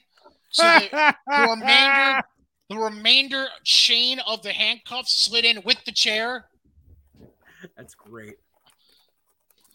Fucking ridiculous. So Eddie beats Guevara technically, but he refuses to release his submission even after agents and referees come down to stop to break him off. Decision gets reversed by the referee, which I believe was Bryce. Yes. No, no, no, that's right. Bryce was the one officiating the match, but Paul Turner, who's the senior referee, uh-huh. is the one who reversed the decision, um, giving Sammy the win by D Q. Then Eddie takes out security, who's not really security, bunch of indie guys. So tell me, uh, j- j- just for the record, when's the last time we saw a disqualification of any sort in A E W? Uh, I thought disqualifications didn't happen in A E W. Pretty much. I don't fucking know. I don't... Reasons. I don't know. Then uh, for the third time in this uh, this uh, this event in uh, Queens, somebody tweaks their knee during a match. Mm-hmm. Jade Cargill tweaked her knee when she was catching Diamante doing a dive off the apron. Because they're both Jade, terrible. Jade eventually wins and retains the T B S title. Shocker. Uh, then we get Hangman winning the Battle Royale. I have words. To earn the A E W title match on Dynamite on the eighteenth, when I think that's the Toronto show. If I'm uh-huh. Um, I have words. I think I forgot one match on here, but go ahead. Okay, so I would just like to rewind this whole situation of how A E W is in the state that it is and take it back to the fact that their champion put the blame, like their former champion put all this blame on Adam Page. Uh-huh. From the get-go. Adam Page went into business and himself back for himself back in May with one line of a promo, supposedly. And then Adam Page is an empty-headed fuck that I have to deal with, quoted from the media scrum. Adam Page is the source of all these problems as to why C M Punk got into a fistfight backstage with the Young Bucks and Kenny Omega. Adam Page is the reason C M Punk is now suspended. If Adam Page is this much of the problem, why are we putting Adam Page back in the main event? Because Tony Khan's a pussy. That answer your question? Pretty much. That's a pretty straightforward answer, I think. What was the thing I forgot to put in here? The Battle Royale. Oh, the Lights Out match. Yeah, yeah, yeah. Ricky beating Powerhouse Hobbs. That's what it was. That was a Lights Out match? Yep. When did they fucking say it was a Lights Out match? Oh, uh, they announced it during Dynamite. What's the when, they were, when they were doing the uh, the five-time speed preview of the card with Sockface before the main event of Danielson and Moxley. Hence why so that's another it. Lights Out match we had this year. Yep. So that's what, eight total in the last two years? Yep. Yep. Jesus. Yep. And why? Say it with me. One. Reasons. Two. Reasons. Sorry. Dick. You fucking dick. I didn't hear you. I said it before you started going one, two. oh. oh, lovely. Guess who's... Oh! What? Jericho's making his first defense of the R O H World Title on Wednesday night on Dynamite. Guess who it's against? Wheeler Yuta. No. Give you a hint. It's a former R O H star that has never I don't think he has. At least I don't think he has. Uh, never appeared on A E W T V. And don't go too far back in your mind to figure out who it is. It's a recent star. Flip Gordon. Uh, you're on the right track as far as like moveset and shit like that. Uh, think of Mexico. Uh, d- d- uh, Bandito? Yep. Bandito's been on, or or no. Yes, no. Was he on actual T V? Wasn't he? On wasn't T V. He on one of the cla- the one of the Battle of the Belts? I thought he was on pay per view, but not T V. I could be wrong. Maybe it wasn't on Battle of the Belts. Maybe you're so, right. Oh yeah, that was that was just announced on Twitter, literally two and a half hours ago. Jesus. Lovely. Uh, also, we have booked for this week Moxley versus Juice Robinson, a world title eliminator match. Mm-hmm. Jericho's championship celebration. So we're having a champion. Wait, look at this straight. So apparently we're going to open the show with a championship celebration, and I'm going to assume Jericho's going to defend the title in the main event mm-hmm. against Bandito. Good to know what your opening and closing segments for the show are already. Mm-hmm. Um, let's not make that a surprise at all. Uh, and then there's going to be two different promo segments with Saraya and M J F. Yay, everyone.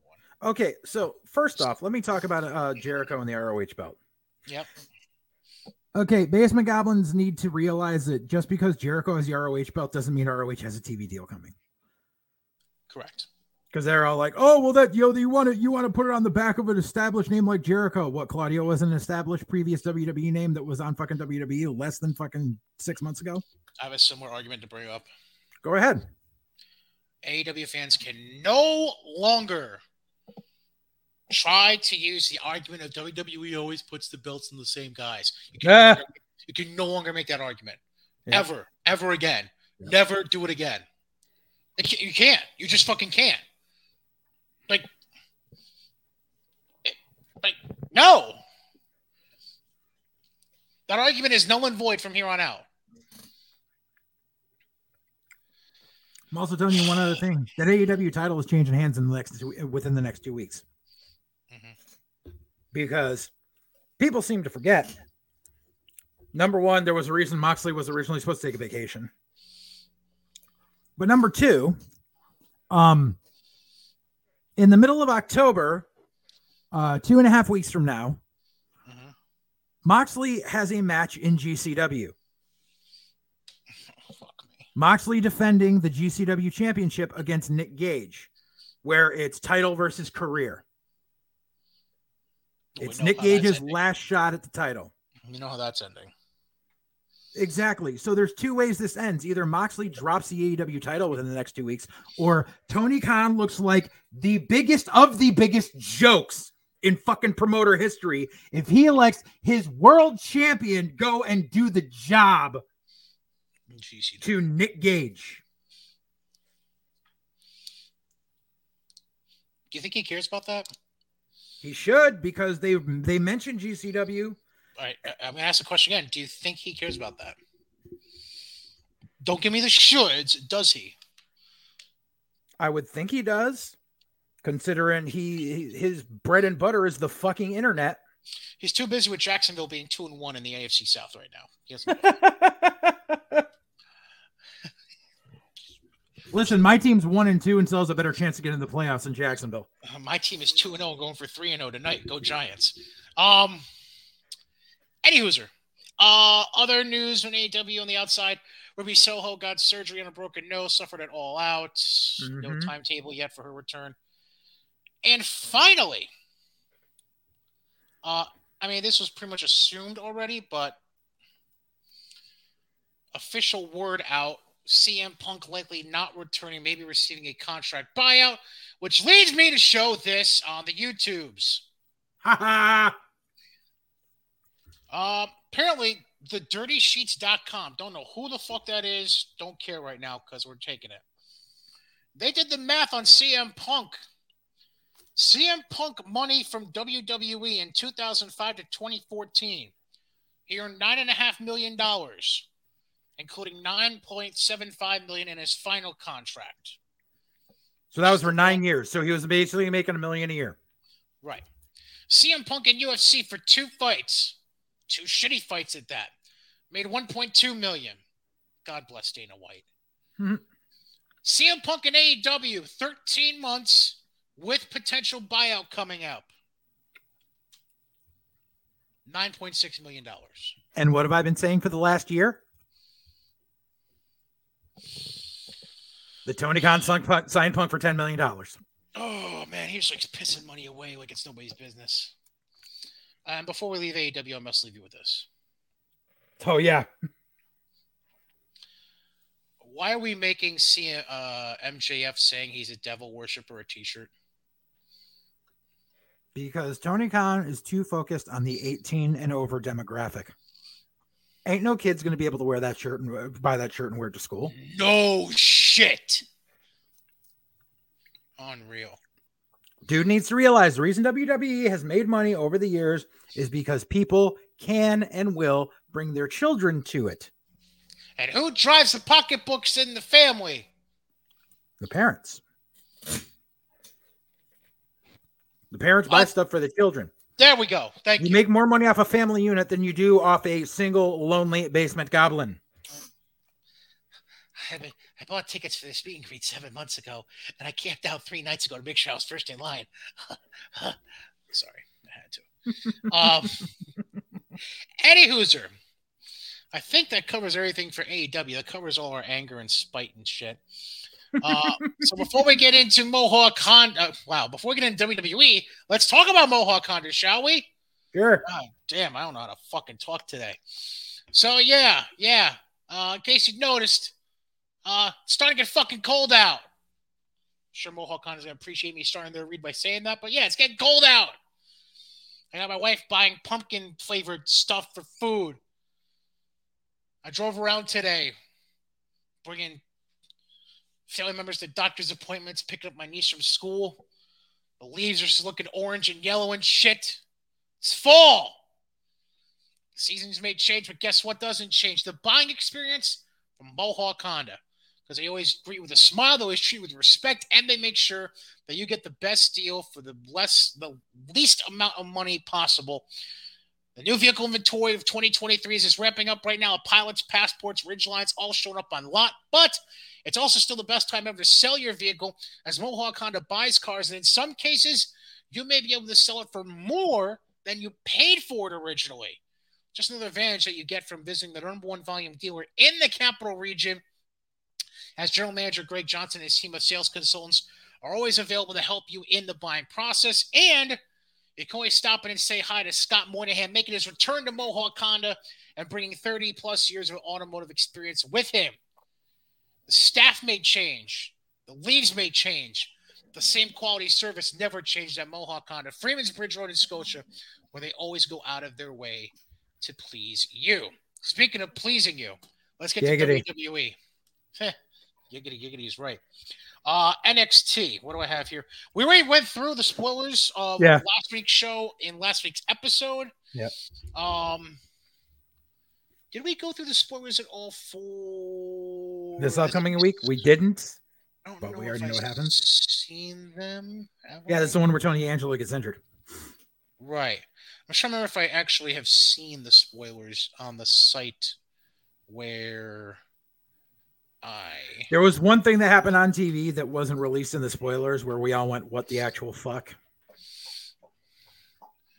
Um.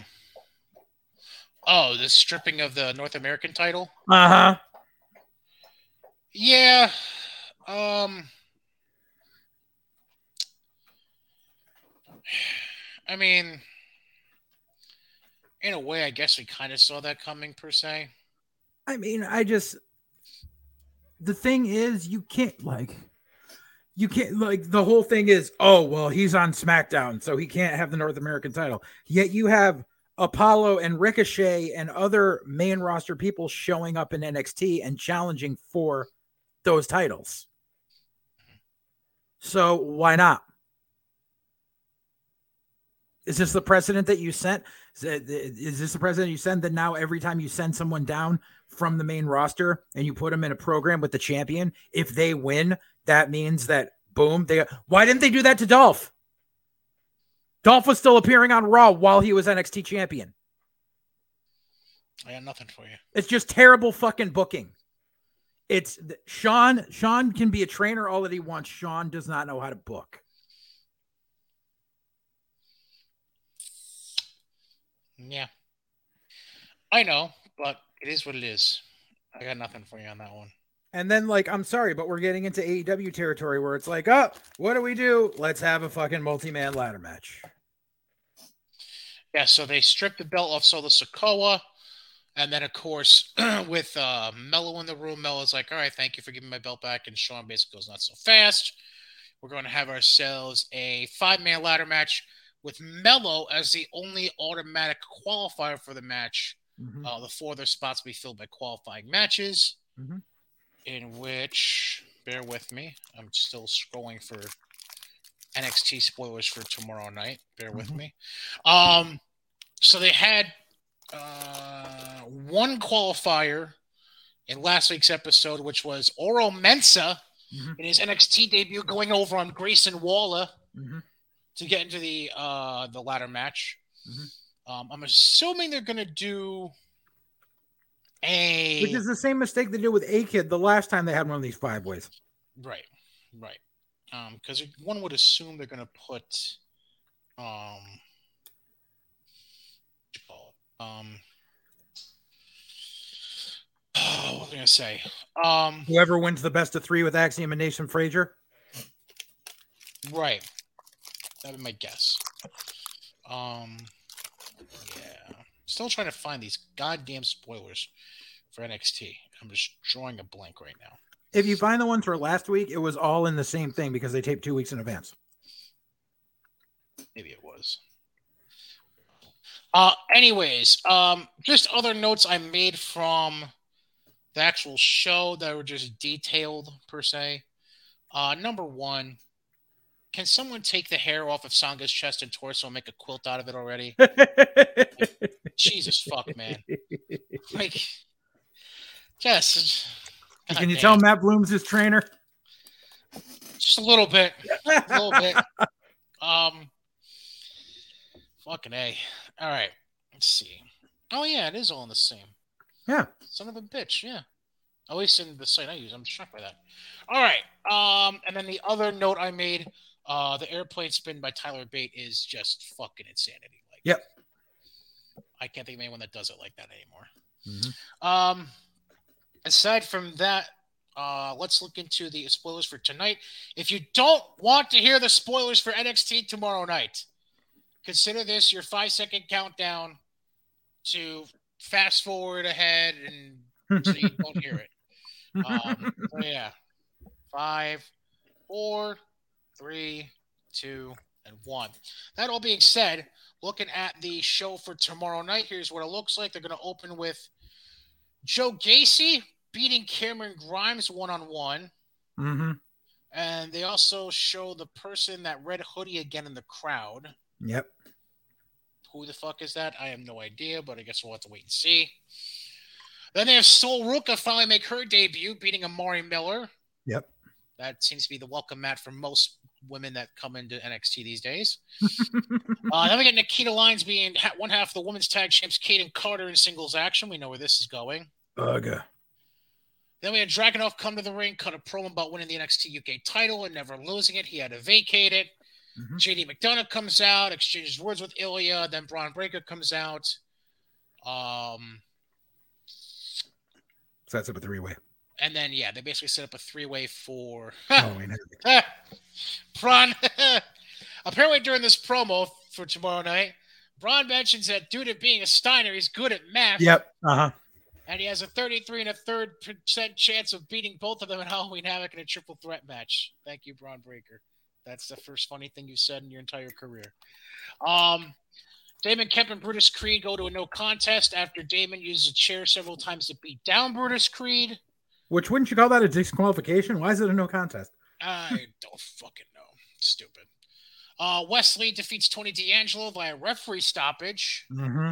Uh, Stax gets ejected during the match. Tony got thrown in the middle turnbuckle. Doctors checked on him. Then they called the bell afterwards, declaring Wesley the winner. And Tony did help back to get backstage from a few people. Right. They're not sure if they're going to air that or not. Right. Uh, then we got Mandy Rose beating Fallon Henley in a non-title match. Uh.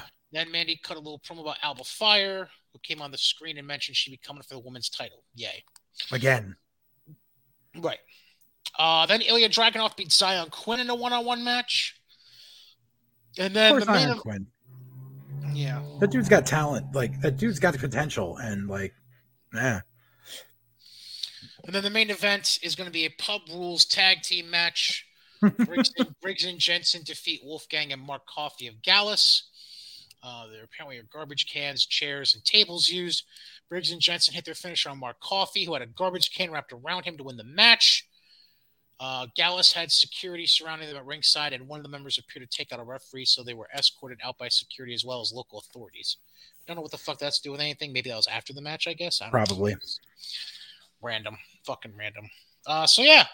That's uh, that's your fucking show tomorrow night. Yay. I mean, it's the last one of the tie-dye era. Yes. Because, like I said, I'm pretty sure they taped the two weeks in advance so they could uh, revamp the way the P C looks for the show. Mm-hmm. Then we get to SmackDown. Let's change the banner. SmackDown. We have... Oh, one no. other thing. Sorry. Sorry, one other thing. Uh, two other things, actually, from involving live events over the weekend for N X T. Number one, mm-hmm.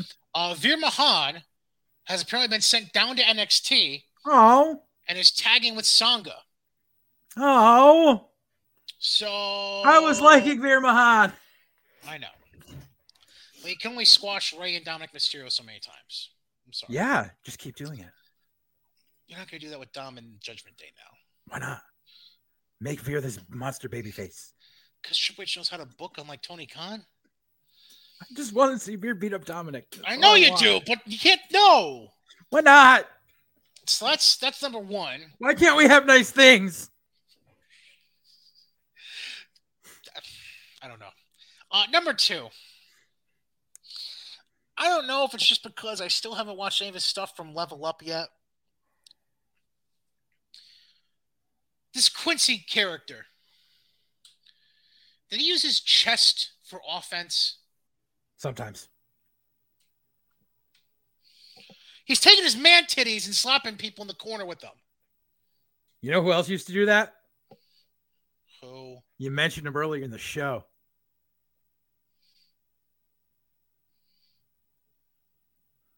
Who? Marshall McNeil. See, with Marshall, it's funny. With Marshall. With Quincy, it just looks awkward. I'm sorry. Especially when the ca- the camera angle that they I saw the clip of was from the corner they were in. So you basically have an invasion of, uh, uh, no. It's almost like the stink face cam. Exactly. Back Just, oh, God. Ugh. What are we doing? What are we doing? I'm sorry. Anyways, to get on track with SmackDown, probably the most... How should I put this?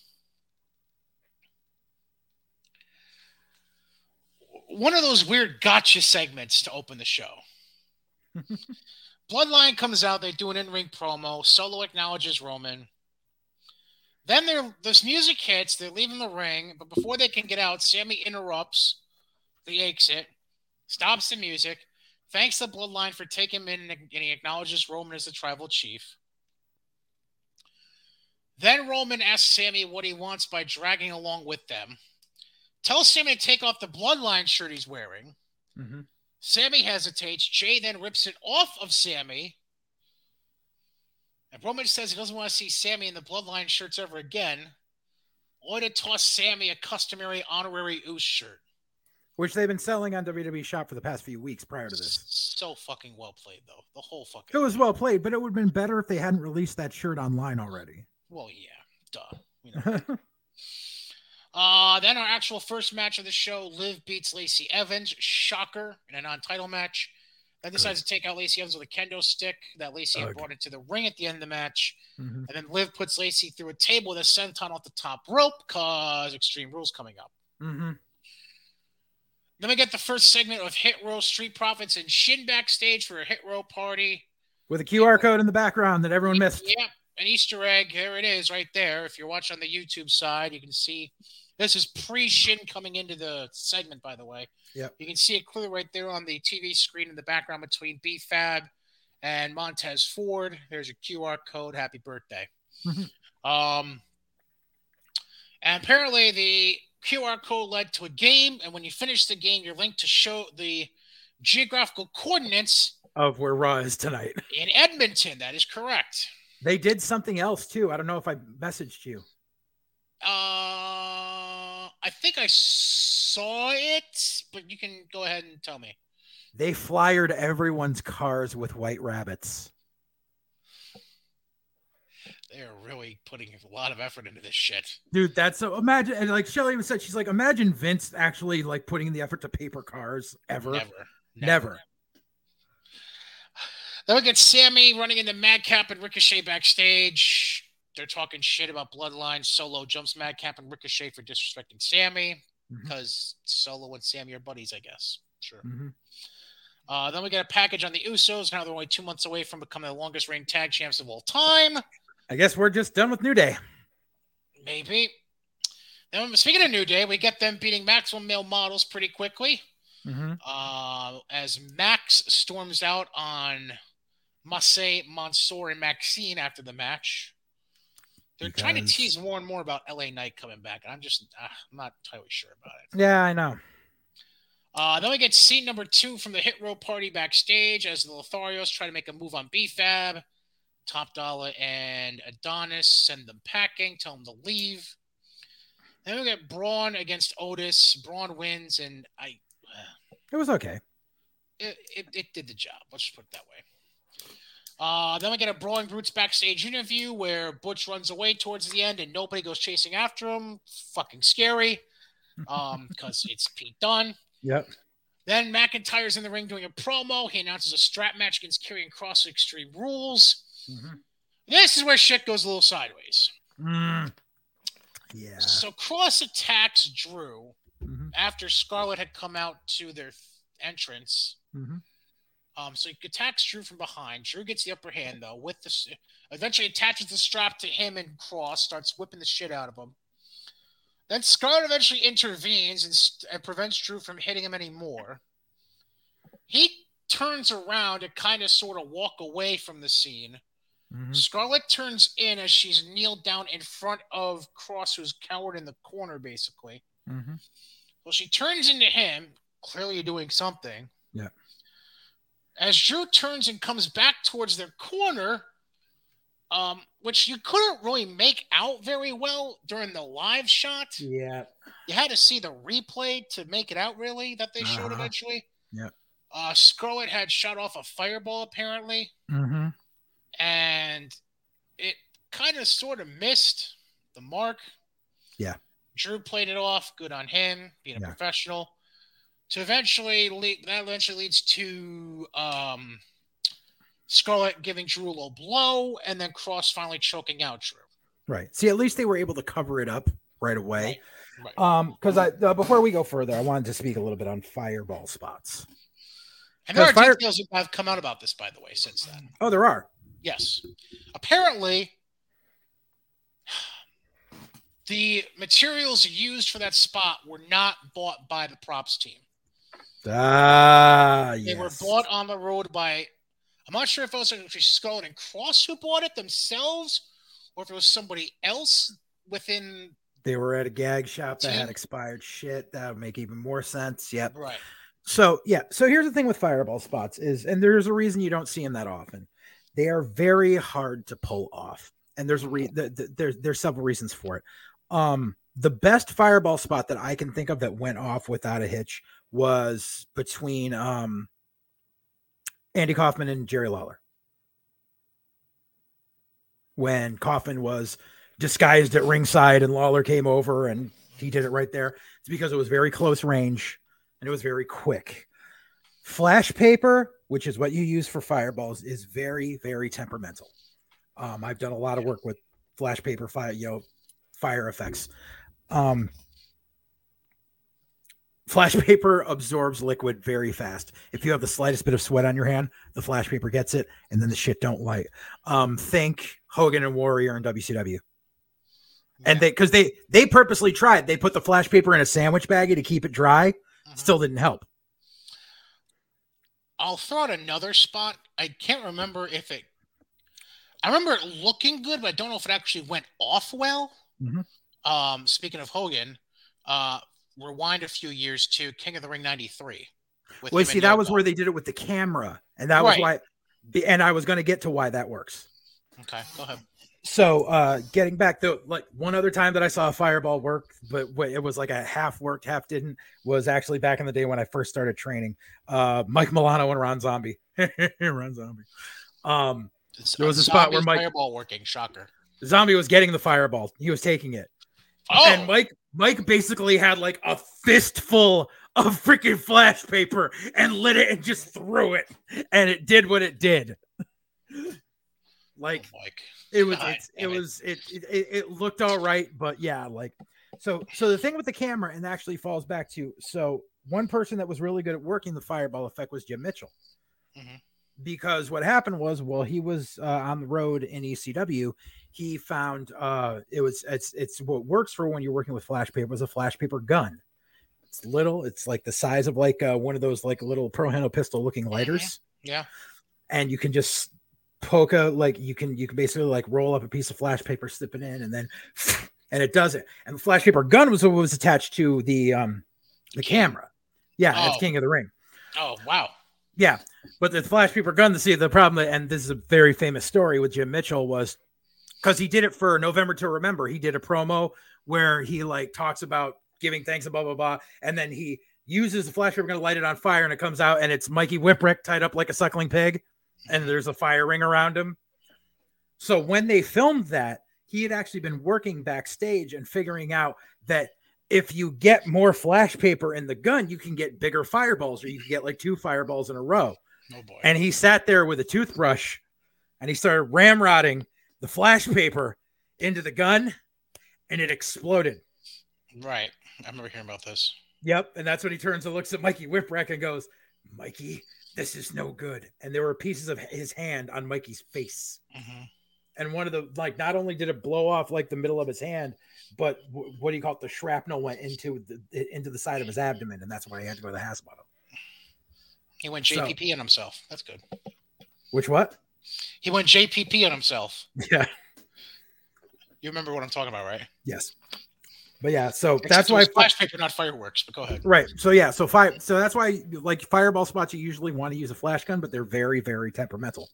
So that's why you don't see fireball spots a lot. So it's like, as much as people say, "Look, Scarlett fucked it up." You try doing one. It's a bitch. I know from fucking experience. F- flash paper is a bitch to work with, especially if it was bought on the road, where it was a, it's probably sitting at a gag shop for God knows how long, mm-hmm. because it does lose its potency over time. If they had worked with props department to get some, props department could have gotten some fresh, or there's actually ways you can make flash paper, and they could have had someone in props department make some a week ahead of time. Interesting. Yeah. All right. So after that, we had Raquel. Oh, by the way, um, you pause again for a second. Um, the whole nine twenty-three at nine twenty-three thing. Yes. Uh, was a commercial so- break in which they were playing White Rabbit in the arena again. Yeah, they were playing White Rabbit in the arena. The commercial break we got was Domino's. So nine twenty-three at nine twenty-three, Nick Gage to W W E confirmed. Oh, fuck you. uh, then we got Raquel beating Dakota Kai after Shotzi took out Io and Bayley to prevent interference. So obviously we know what we're building for with that. Yeah. Then we get the last segment of the Hit Row Party backstage, which Lothario's return and attack Adonis and Top Dollar. Mm-hmm. Obviously, we're going to keep going with that because we really yeah. fucking need it. And then we close the night with the Usos retaining the tag titles over the Brawling Brutes. And that's your yeah. SmackDown. Mm-hmm. Um, as for, before I get into any other news not involving on-air product, Raw tonight, uh, there's four matches officially booked for tonight. That's Raw. A lot more than the usual. Usually they have like yeah, one it's match usually like two, and then like a segment or two they pre-announce. Right. Um. So we've got Bianca against Io Sky in a non-title match. Mm-hmm. Seth Rollins versus Rey Mysterio. Mm-hmm. Riddle against Damian Priest.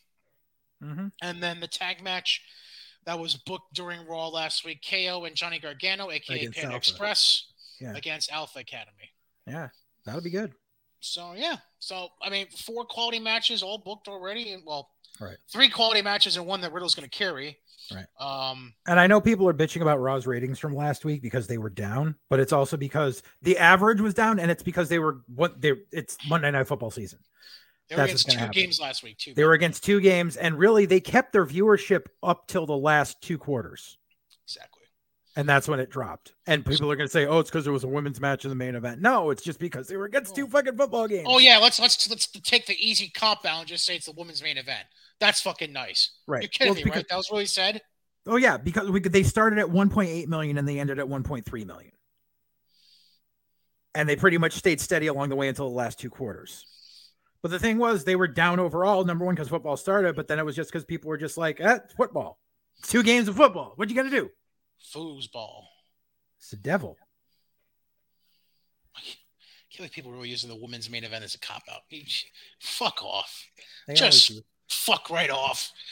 All right. A few quick things. Number one, um, Sheamus has been booked for a rematch for the I C title against Gunther on the quote-unquote season premiere of SmackDown, which is going to be next Friday, October the seventh. Yep.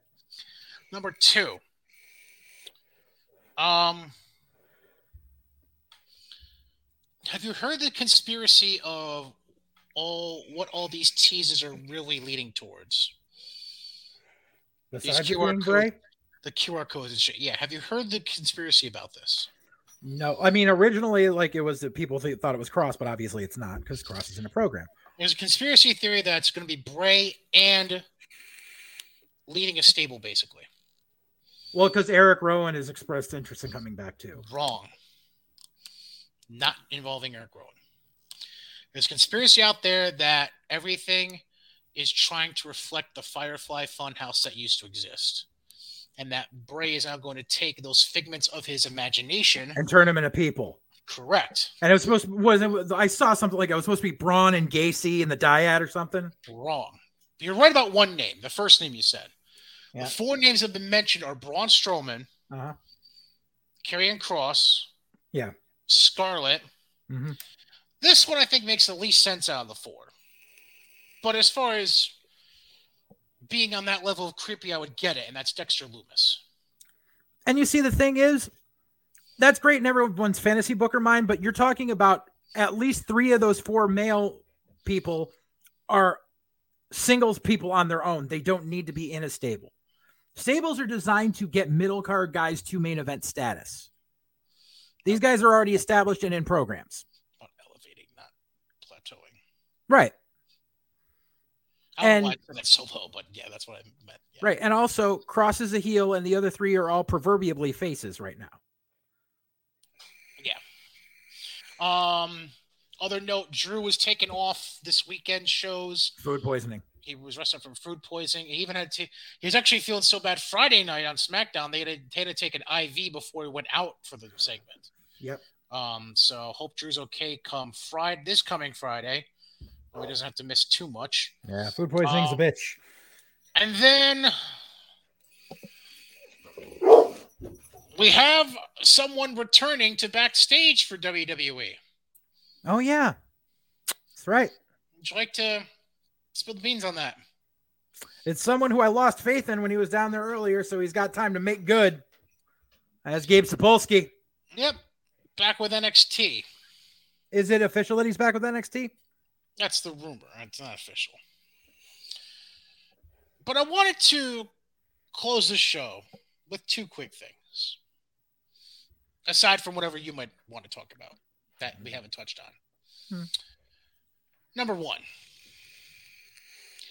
And this is based on something that came out three hours ago.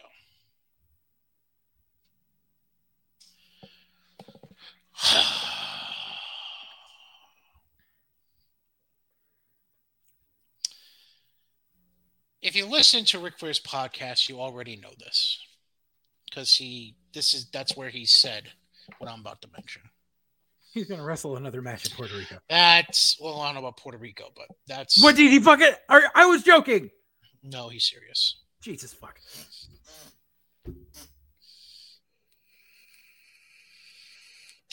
I got nothing for you, man. I got nothing. Which is so fucking funny because over the weekend I saw Kurt Adonis, who was the timekeeper for that match. What do you say? Uh, we didn't talk about that. We just caught up on old times because we hadn't seen each other in forever.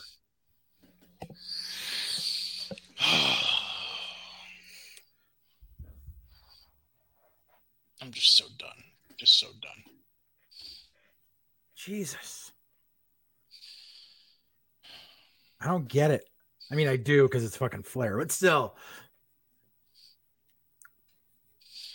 Here's the other thing I want to discuss real quick. Mm-hmm. So we got Roman skipping Extreme Rules, for lack of a better phrase. He worked a house show uh, this past weekend. Good for him. It was probably to make good on Drew not being there, I'm guessing. Probably something like that, but because because they've been advertising the Saturday house shows as Saturday night's main events, right? And they put up the like the tickets sold really well, and it was a rare Roman house show appearance, and it really helped the house. I think they were still in Cali too, if I remember correctly. Yeah, I want to say they were in Stockton and Fresno. No, it was either Cali or somewhere in Canada. I forget. It was, I think it was Stockton and Fresno this weekend. Okay. Anyways, um, so let's presume and book ahead what we're looking at with Roman for title defenses. Mm-hmm. I'm going to go on a limb and say that before the end of the calendar year, we get one more title defense on T V. Who? I don't know, but it's Fox. Right. I assume they have it somewhere in their contract where they get X number of title defenses per year on the show. Right. Yeah.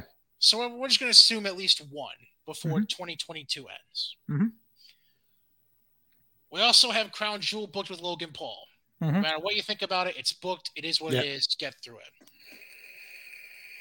So then we get to Survivor Series, which I remember correctly is in Boston? Yes, it is. Okay. Kind of looking at maybe thinking about possibly. Uh, depends on what my schedule turns out the next. I got to see what tickets are because right. that's going to be expensive. So here's the look. Extreme Rules, Halloween Havoc, Crown Jewel. Okay, so Survivor Series in Boston. To me, I would put that at fifty-fifty just because we don't know what the War Games who, match is going to be. Right. We don't know who or what is being booked for War Games yet. So you just got to wait and see. Plus, you have to let it breathe and see right. if anything more meticulous, um, anything more comes out of the stuff they're doing with Z- with Sami Zayn now. Right, exactly. If it becomes more with K O involved, et cetera, et right. cetera. Right. I'm going to go ahead and go on a limb and just assume we're going to have a title match at day one in Atlanta.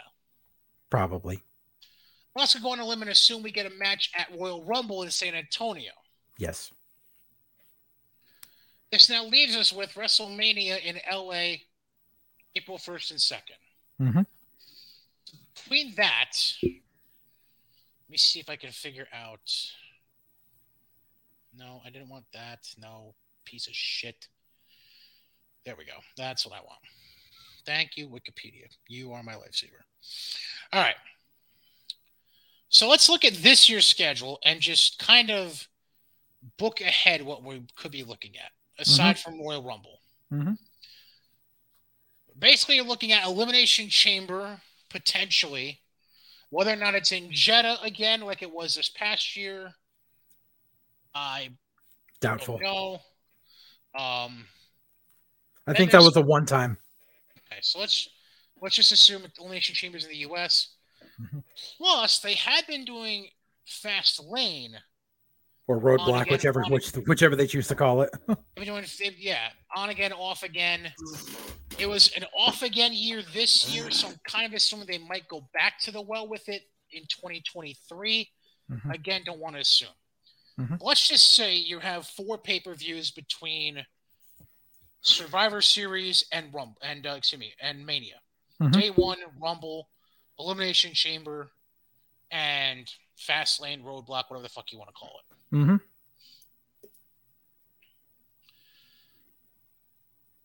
I would be of the opinion to, like you said, yes on day one, yes on Rumble.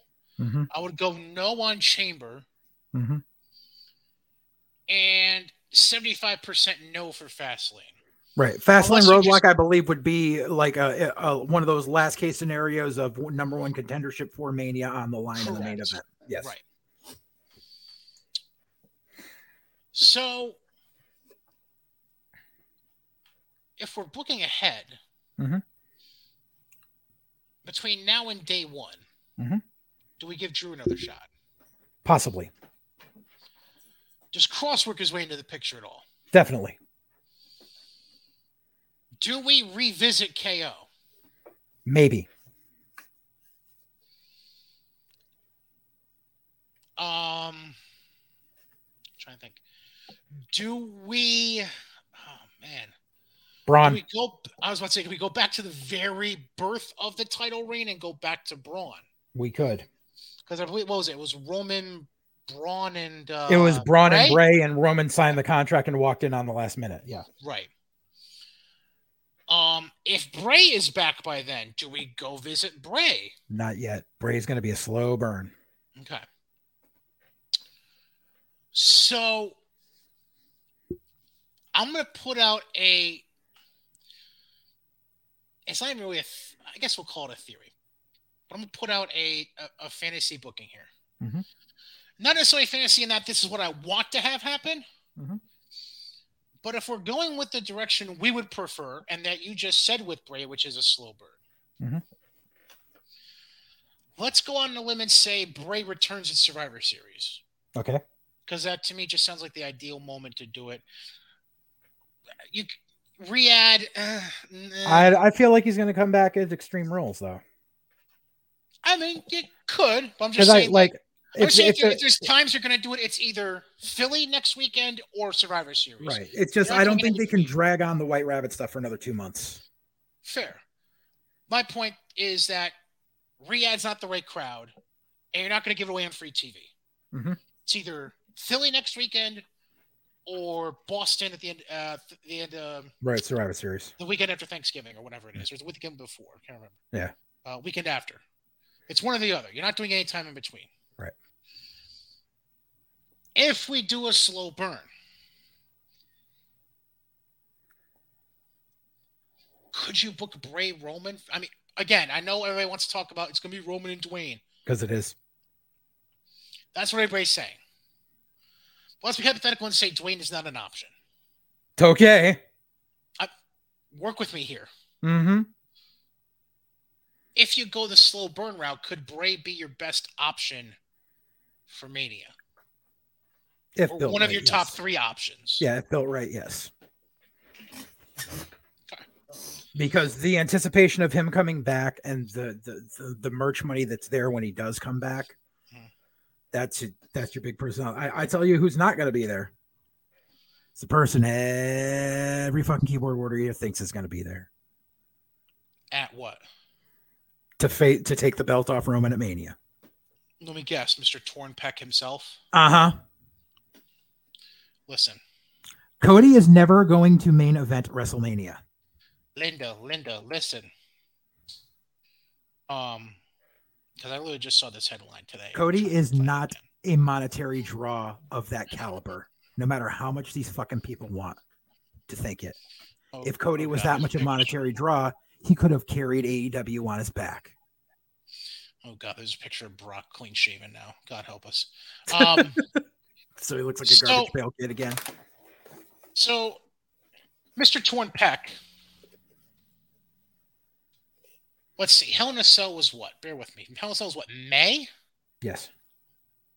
Yeah. May, uh, or June. June. Or uh, first weekend of June, I think it was. Mm-hmm. So, it's been almost four months. Uh-huh. And W W E had stated when he was out, when he went out, we're looking this at a nine, nine month recovery, yeah, which is legit. That's not like them like overshooting to be safe. That's the legit time for this.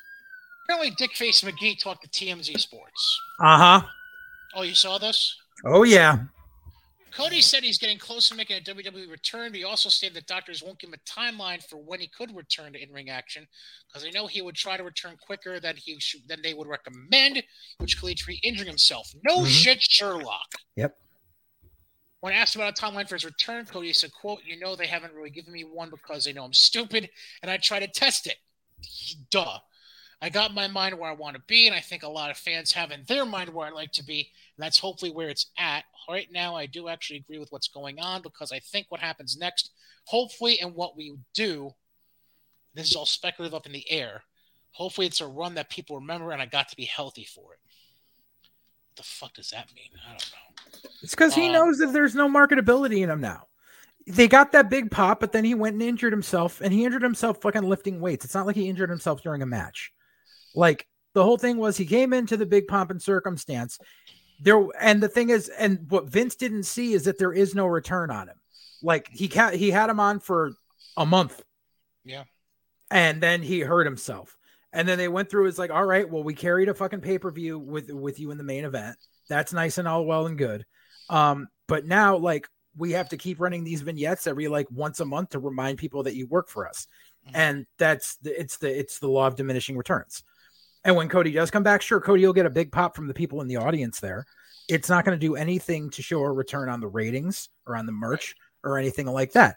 And so, like, I was of the matter of, even if Cody had not injured himself and had been active this whole time, that Cody was not going to be a main event player.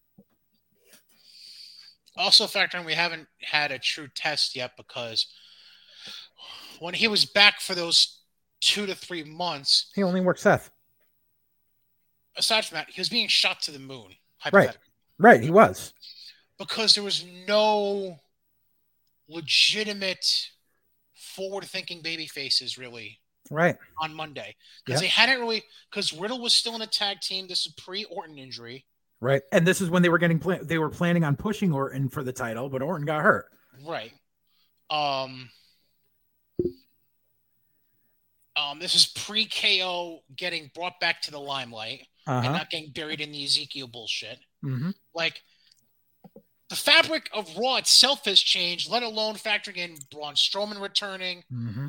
Cross returning. I know he's not a face, but it's still Cross. But still, right. Um. Bray's impending comeback that everyone keeps saying is going to happen. Mm-hmm. Plus all these guys that seem to be unhappy in A E W that are reportedly wanting to come back. Mm-hmm. The Malachi Blacks of the world. I'm not going to put Buddy in that category. I but, would. All right. So Buddy, because he was a Trips guy. All right. So Buddy Matthews, um, also helps. He's dating Rhea Ripley, probably the hottest, uh-huh. the hottest woman on, I mean, that physically, I mean that like heat wise, the hottest yeah. woman on the roster right now. Yep. Um, I mean, Bayley's white hot. Right, paraphrasing, loosely right. using the term white hot. Bayley's white hot because she knows how to be just fucking annoying. Rhea's white hot because she knows how to be evil and pull yes. it off. Yeah. Right? There's there's layers to it. Right. Um, but I mean, like, those extenuating circumstances and factors weren't there when Cody got hurt. Right. There's way more working now, parts now. Now they're there. Um. I'm t- I'm telling you right now, the twenty twenty-three Royal Rumble is going to be what I'm going to dub the "Can you top this Royal Rumble?" Because it's what's going to happen Royal is Rumble that's impossible to predict. It's it's it's going to be big surprises in intervals throughout the thing to larger and larger pops. That's when you're going to see the return of Cody. That's when you're going to see the return of Randy Orton. That's when you're going to see the return of The Rock. It's going to be done in intervals to pop the crowd louder and louder. I. I'm going to go on a limb and say it right now. Without knowing for sure all three of those people you just mentioned are in the Royal Rumble, mm-hmm. this might be the most impossible Royal Rumble to try and forecast. I know it's September, but four months out and trying to forward book, because you're in WrestleMania season. It's like, this is WrestleMania season, really, when you think about it. Mm-hmm. Once you get through SummerSlam, you're forward booking to WrestleMania at this point. Yep. I'm at a point four months out of the Rumble. I don't have a fucking clue. And I like that. It's good to be in a, in a, in a situation where there's obvious contenders, but as far as pinpointing one guy, it's good to not have a fucking clue for once. Hmm. And I love it. Like, it's, it's going to make people think a lot. And I, I don't know about you, but I, I like I like the potential drama. I like it a lot. Yeah. All right. Do you have any grievances you like to air? I know it's not Festivus, but do you have any you like to air? We're going to talk about Liv Morgan fucking up. Oh. Apparently she was at a strip club with Sonya Deville. Yep. She tweeted out a short ten-second clip and didn't realize there was a naked chick on stage behind them. And she quickly removed the video, but not before the internet had captured it. And she apologized, and yeah. Say, like, I'm pretty sure she was already losing that title, but say goodbye to any push. Yikes. This is a publicly traded company. Yeah. Like, what? what's going to be your excuse? I was drunk? Not a good excuse. You're in a damn strip club. Right. I'd never take a selfie of myself in the bathroom of a strip club, let alone on the main floor of a strip club. Yeah. Um. Anything else before I go into two small things I wanted to bring up to you? Uh, I don't think so. I think that was all the W W E notes. So yeah, go ahead. Two main things. Oh, I have one grievance, but I'll let you wait. Two main things, quick. Number one, can we stop making a big deal of guys from one company working out with guys from another company? Yes. Who fucking cares? Just because you, just because you feel like you have to pick one side over the other doesn't mean they all hate each other. Hmm. It doesn't work like that. Hmm. No, no, no. I mean, just, just like, I'll give you an example. I may not like how all the other companies around me do business, and you you probably feel the same way. I may not like how all the other companies around me do business, but it doesn't mean I hate every single person involved with all those companies. Right. Like there's a, you could name off eighty percent probably, at least, eighty percent mm-hmm. of the talent from all those companies, and mm-hmm. I'll still say, yeah, they're chill. I'd book them. Like there's no, the heat I have with with the select few involved in running those companies doesn't mean I have heat with the others right. or have hatred towards the others. Right. It's okay. You can be friends. It's okay. Prime example of me seeing Kurt this weekend. Kurt's the ring announcer for N E W. I haven't seen Kurt in ages. Welcome each other with a huge hug. There you go. Second thing. Nobody over the age of thirteen should ever be ringside with a replica championship belt. Oh, God. You're not a child. If you have a replica championship belt, you should be doing one of two things. A, bring it to a collectible show to be signed or sold. Or B, keep it in a fucking case in your house. Don't be fucking bringing it to a live event for all the other public germs to get on it and to disgrace the title itself. Um, so yeah, I kind of did that once.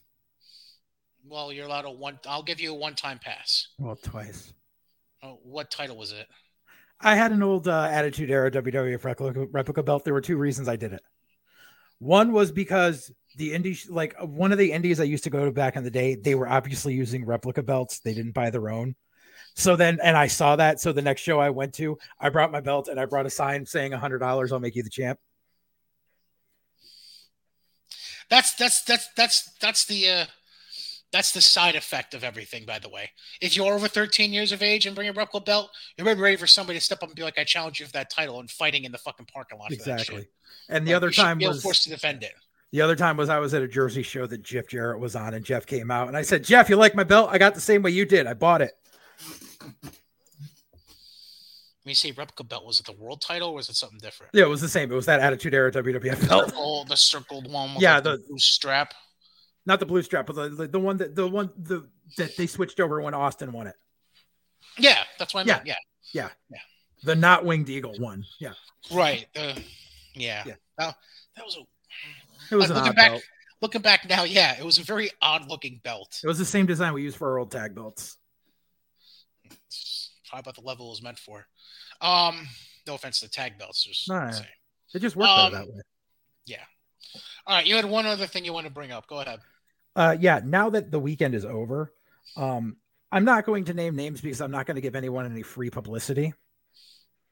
But um, so uh, I have a long-term plan worked out for when Dissension Pro Wrestling starts running again. And it involves yes, running lo- it, it, it involves running locally in my area. Wait. Um, it involves moving away from the town we used to because that town has been killed by people poaching my old venue, unfortunately, and running closer to home for me. Um, As such, I have a one to two year plan worked out where I start in a couple of smaller venues and work my way up to a much, much larger venue. Now I have to recalibrate all my plans because that much, much larger venue is going to be hosting a wrestling event in the near future. It is hosting an event by a company that has never run an event before, being booked by someone who has never booked a show before, and frankly, has hardly wrestled. I know where this is going. Now, I know this town like the back of my fucking hand. This entire weekend, I was at this town's largest annual gathering. It was the sixtieth anniversary. It's akin to going to one of the bigger town fairs in this state. When people talk about Connecticut town fairs, they talk about the Berlin Fair. They talk about the Durham Fair. They're a little, a little below the Big E. Yep. Like, obviously, the Big E is the biggest thing in the Northeast. But I was at this place all weekend working my church info booth. I did not see one mention, one flyer, one person going around, anything of mention of this company's show. What did I see? I saw a friend share a status on Facebook to just their friends, not publicly, saying, if anyone wants tickets to this, I've got them. And they're not even a worker.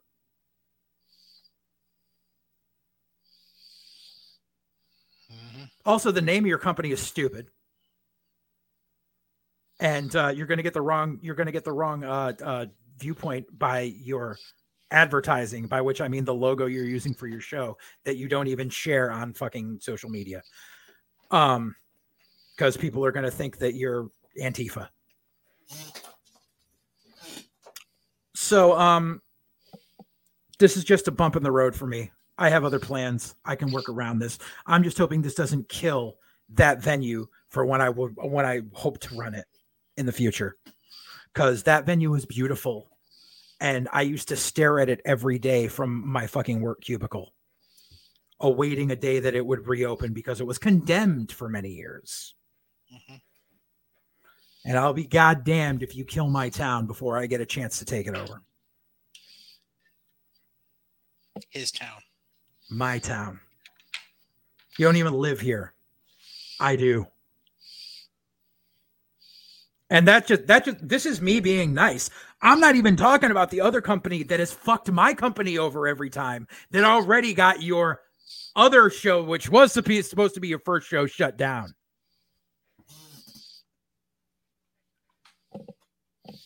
Because you're all supposed to run a town fair. And then what happened the day that it happened? Oh, we don't have any U-Haul trucks in the whole state. See, I'm not that petty. Mm-hmm. But this motherfucker is, and guess what? He used to run in this town too.